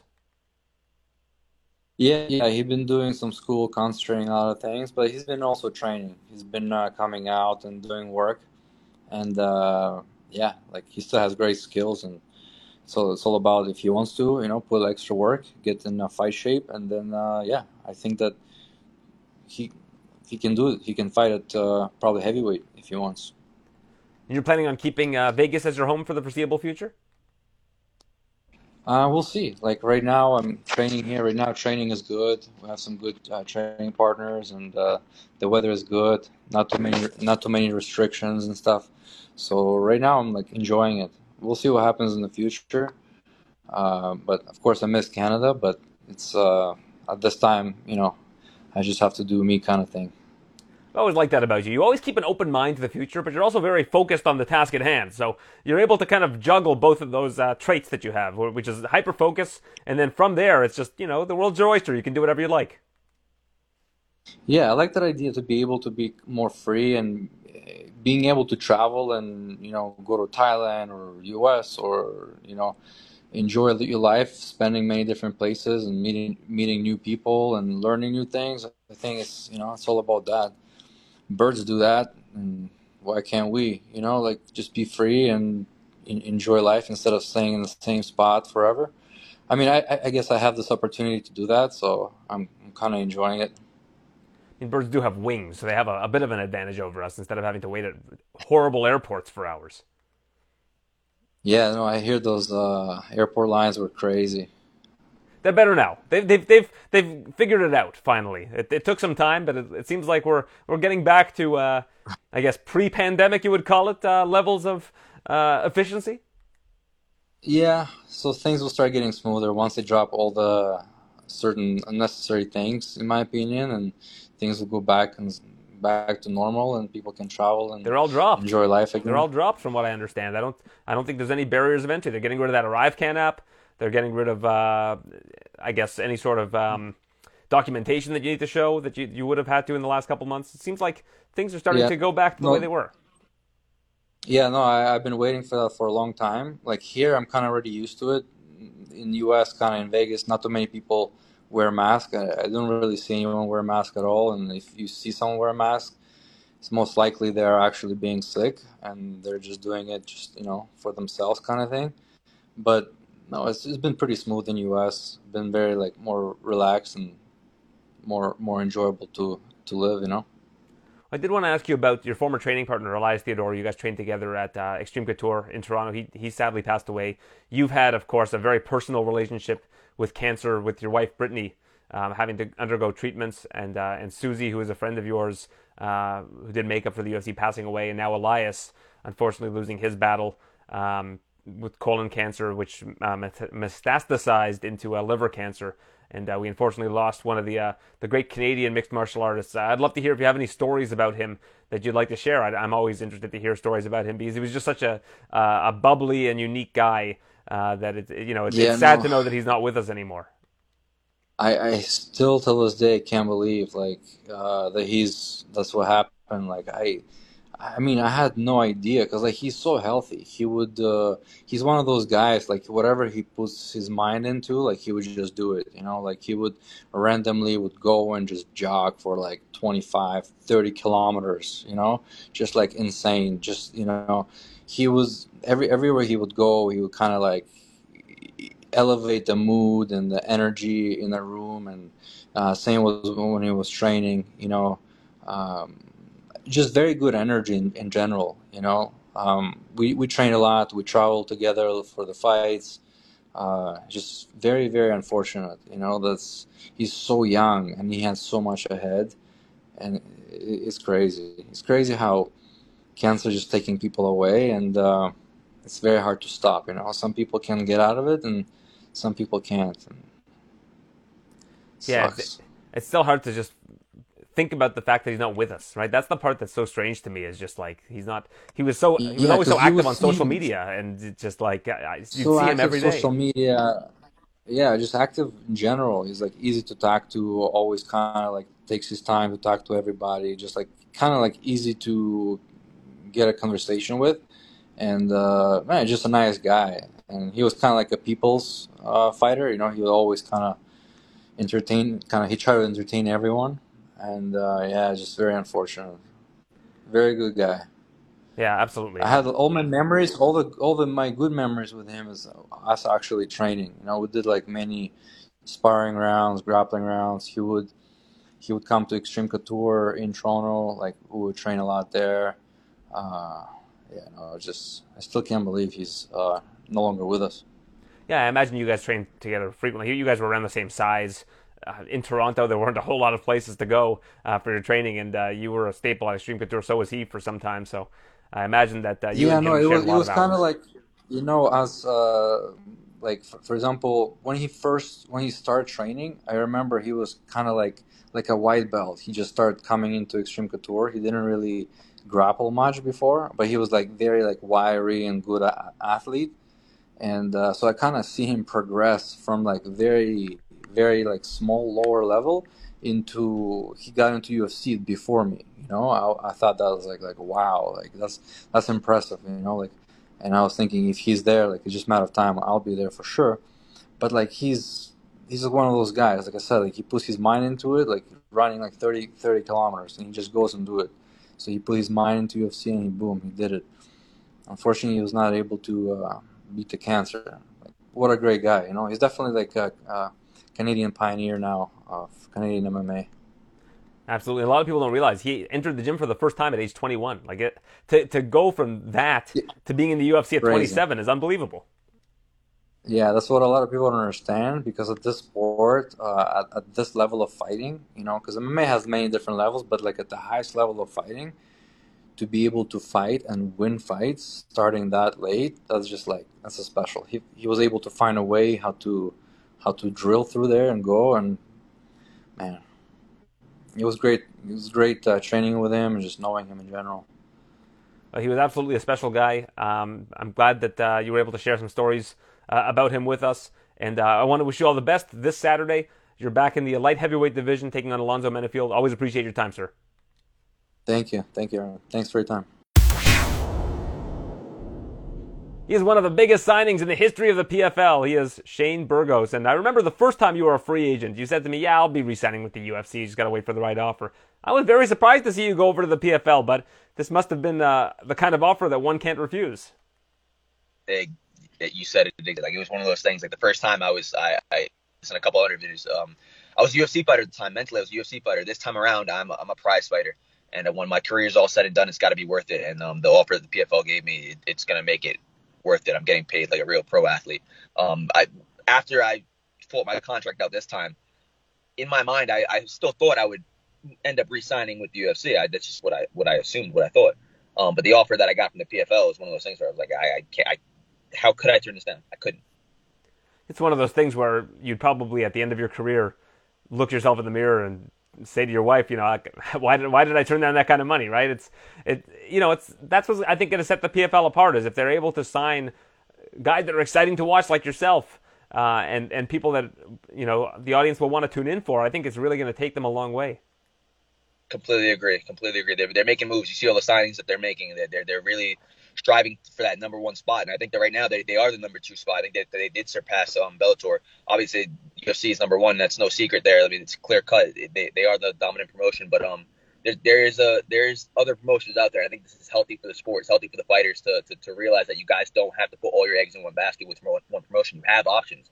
You have options not only to, to fight in other organizations, but to make real money in other organizations. I have an idea for them. I, I, I think they've probably already got the wheels moving on this, but they want to launch that pay per view division. I hope they're on the phone with Nate Diaz and his team and trying to throw some money at him to to get him to come over. Because if you're going to launch a pay per view division, I, I feel like that would be a step in the right direction. I completely agree. That would be fucking awesome too. Like, uh, th- yeah, please get get him on board, and um, they can afford it, so uh, it, it, that would be fucking awesome. yeah, I mean, I, I certainly agree. Now, your first opponent had been determined, and it was a surprise to I think a lot of people in mixed martial arts that it was going to be Marlon Moraes. So how did that come about? And I'm sure they threw that name at you. What was your first thought? Yeah, it was just like I was like, oh, oh shit, all right, okay, let's let's do it. I, I wasn't expecting it. I thought maybe they'd try to set it up in, in the tournament, um, right off the bat. But that, but sitting back and thinking about it, it, it makes sense because this is their first ever pay per view. They're stacking the card. They're putting um all their eggs in one basket with this one. They're putting all, all the stars on, on, on the card. So I understand it makes sense. Me versus Sam is one of those fights that if it was on a UFC fight night, everyone's tuning in for that fight. It's one of those fights that it, it's hundred percent guaranteed going to be a fucking banger. And it, it, when you sit down and you think about it, it doesn't make it doesn't sorry it doesn't it, it isn't too surprising that they matched this up right off the bat. I'm thinking you're going to do 155 next year for the tournament. I know you've alluded to that, but I think that just makes the most sense. Is that the direction you're you're leaning towards right now? Um, I, I have said it in some, some other interviews too. I'm still I'm still dabbling with the idea between 145 155. Um, it's definitely not. I'm not set either way. What I'm going to do is I'm going to take this fight. I'm going to fight this fight at, one, at 145, and then we're going to go and see how my weight fluctuates after the fight. Because obviously with the tournament, you, you have a quick turnaround, so I can't have my weight skyrocket up. So like, you know what I mean? Not not that it not that it skyrockets ridiculous or anything like that, but I can't like I'm going to check two weeks after the fight. If my weight is where my goal is, then I can stay at 45. If it's a little bit too heavy, then yeah, it'll probably be 55. But right now, I'm just going to take it one fight at a time, focus on this fight, and then we're going to do that weight assessment after. I guess with the PFL, one of the good things about their schedule is that you, you have a schedule. Like you you know when round two of the tournament yeah. is, and that way you can plan for it from a dietary standpoint. Exactly, exactly. That's the one thing I, I love about the, the, the format and this that I know exactly when I'm going to fight. And then on top of that, you kind of know who you're going to fight. I mean, you got you got a couple options, but but uh, once the tournament starts, you kind of see it's bracketed, so you know exactly who you're going to fight. You know exactly when you're going to fight. You know exactly what you have to do to make that million dollars. And a million dollars is a lot of fucking money. So if you're going to put me in a bunch of fights, but I'm going to make that much money, that sounds fucking good. I just want to see Shane Burgos versus Clay Collard. Is that too much to ask? if, if, if I go to 55, then that's it's one of the fights that's probably going to happen. Yeah, well, there we go. I mean, hopefully, you versus Anthony Pettis would be awesome. You versus Clay Collard would be great. Uh, you versus Aubin Mercier. I mean, he's a Canadian guy, but uh, at the same time, like he's in the finals now. Like, there's a lot of good fighters right now uh, in that yeah. in that 155 division. And then at 45, I don't know if if is coming back next season, but that guy's uh, a marauder as well. Not to mention you got the likes of Bubba Jenkins, uh, Chris Wade, like a lot of really good fighters at 45. Yeah, yeah, both both. I think the 55 and the 45 divisions are, are their two um, talent stack divisions. Um, 45, I think, might be a little bit I don't want to say stronger, but but yeah, yeah, Brendan, who I think is a, is a legit talent. But at 55, you got really good guys too, man. It, it's both those weight classes are stacked, so it's not like I'm going to go and make the, the easier choice. Like either one is going to be a, is going to be a challenge. Do you feel a, a, a, sort of difference? I mean, you were kind of a small fish in a big pond, a big pond before in the UFC, and right now you're a, a big a big fish in the small pond. I know I'm tripping over my words here saying that. I, I figured you knew where I was going with that, but uh, do you feel that yeah. way? Do you feel like you're one of the stars of the company now? Um, maybe maybe name value wise, maybe a little bit, but I don't I don't put too much stock into that because you know what I mean. You can you can slip up and you start thinking you start sipping your own Kool Aid. You get beat by a guy that nobody knows, and you end up looking like a fucking jackass for that. So uh, I don't put too much stock into that part at all. I mean, I, yeah, I think I am name value wise one of the, one of the bigger names and definitely one of the bigger signings, but it doesn't matter at the end of the day when you get two guys in there. A monkey can get lucky, so I'm not gonna gonna treat or in my mind treat anyone like a uh, like they're lesser than me just because uh because my name value. You know what I mean? I got to treat every opponent every opponent with respect, and uh, if anything, there's even more pressure on me to win to perform. Are any of your teammates dabbling with the idea of going uh, to the PFL? Uh, I'm sure there are some that are uh, are not signed just yet. Uh, there's your brother Ryan. I'm sure he's he's looking to, to go to a major promotion. Oh, there he is. He's always with you. You guys are just like attached to the hip. Yeah, yeah we just came from the boxing gym, so that's what we're we're in the car right now. But um, yeah, yeah. I definitely have some teammates that are that are that are dabbling with the idea. It just opened their eyes too to show like shit. It's not just all about the UFC. Like holy shit, like we can go to another promotion and make a, a good a good living doing what we love elsewhere. So it, it, opened a lot of people's eyes, not just my teammates, but um I got other fighters messaging me and shit like that, like guys guys that are in the UFC, guys that aren't in the UFC yet, but uh, a bunch of other fighters that are dabbling with the idea. So don't be surprised if you see PFL making some more more waves and making some big signings soon. I feel like there's a misconception that you know the fighters don't get paid that much unless they win the tournament. It's not not true. I mean, you guys get a, a really high base salary on top of uh, getting you know the big bounty at the end of the tournament if you're successful. Exactly. Obviously, you win the tournament, you win that the, the, the overall million dollar prize, but every fight leading up to that, I'm making I'm making nice money. Uh, I'm not gonna go into specifics, but I'm very happy with my like like my next fight coming up. Uh, it's not a tournament fight, but I'm very happy with what I'm getting paid. If you were handed a check for a million dollars, what would you do with it? Probably put it in the bank account um, and sit on it for like a month before I make a decision like that because I'd look for some investments. I don't I don't know. I, I, I it's one of those things like I got I got to sit back, think about it, act like I don't have it, and then make my decision. It's got to be added pressure for any fighter to just have that number thrown at them, knowing that they can win it. I mean, it's not like it's the, the lottery where you have whatever one in so so many million that has a chance. This is like one in whatever ten or however many is in the field. Not to mention you have a better chance if you're a better fighter. Yeah, it's it's within arm's reach. You know what I mean? It's five fights away. Not even necessarily. It's five fights away. Um, five wins away. you could you could go one and one in the in the post in the preseason. So it's like it's within arm's reach. It really is. Like it, you can see it as soon as the 2023 season starts. It's like that million dollars is, is in your in your sight for, for every single fighter that's on that's on the roster. They do a lot of fights in New York. Uh, are you happy about that as well? I mean, I think this this fi- this finale is going to be in New York. Yeah, yeah, yeah. So there was talks about it being in Vegas, and I was stressing out about that a little bit because it was um, going to be Black Friday, day after Thanksgiving. Um, I had a bunch of friend, friends and family that are going to come out, and it was just a little, a lot more, um, a lot more uh, stressful on them, and then me too, like having to worry about my, my family missing out on their on their, their uh, days and stuff. So I'm like, shit, that's rough. But then I New York City, and I'm like, this is it. You cannot beat this because I live about an hour and ten minutes away, maybe a little bit longer with traffic. It's on Black Friday. Everybody has work already. Um, it's at MSG. The, uh, I was like, this is perfect, man. The stars are aligned. And not to mention, I mean, never hurts that you've never lost in the state of New York. Exactly, exactly. Seven and zero New York, about to be eight and zero. All right, sir. Well, we're looking forward to it. It's the uh, PFL finale. Uh, give me the date. I, I, always forget what the date of this is. It's Black Friday. That's November the fifth. 25th, 25th. November the 25th. Okay. Yes. When you say Black Friday, I'm I'm a Canadian and we just had Thanksgiving, so it, it doesn't mean quite as much to me. I just thought about that as soon as I said it. Like, oh shit, he probably doesn't know what Black Friday is. Yeah. we we we've stolen the concept of Black Friday for deals, yeah. But it doesn't like it's not associated with our Thanksgiving. It's associated with your Thanksgiving, which we don't really pay that much attention to.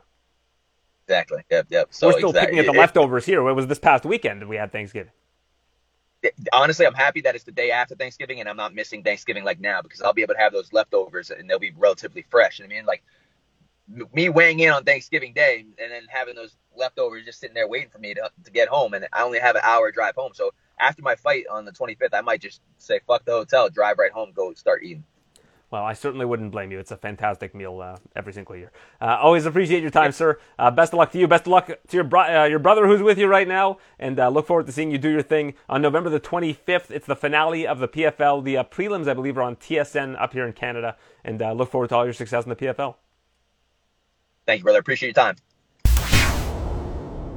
A huge thank you to all of our guests Charles Do Bronx Oliveira, Islam Makhachev, Aljamain Sterling, Alexa Grasso, Brandon Royval, Cub Swanson, Misha Cirkunov, and Shane Burgos. And man, I'm out of breath just saying all those names. And of course, to you, the listener, thank you for tuning in this week once more. And you know what I'm going to ask you. If you have a moment to go wherever you find these podcasts, whether it's iTunes, Stitcher, etc., and leave us a nice review. It goes a long way, and I appreciate it. And if you're listening in your car or wherever you tune into TSN Radio in Ottawa and Toronto, I appreciate you as well. Thank you for tuning in. And we will be back next week with a preview of UFC 280, perhaps the most stacked card of the year, taking place in Abu Dhabi on October the 22nd. So until then, be kind, be well, and be enthusiastic. Thanks for listening to the TSN MMA Show. For all the latest UFC news, visit tsn.ca slash UFC.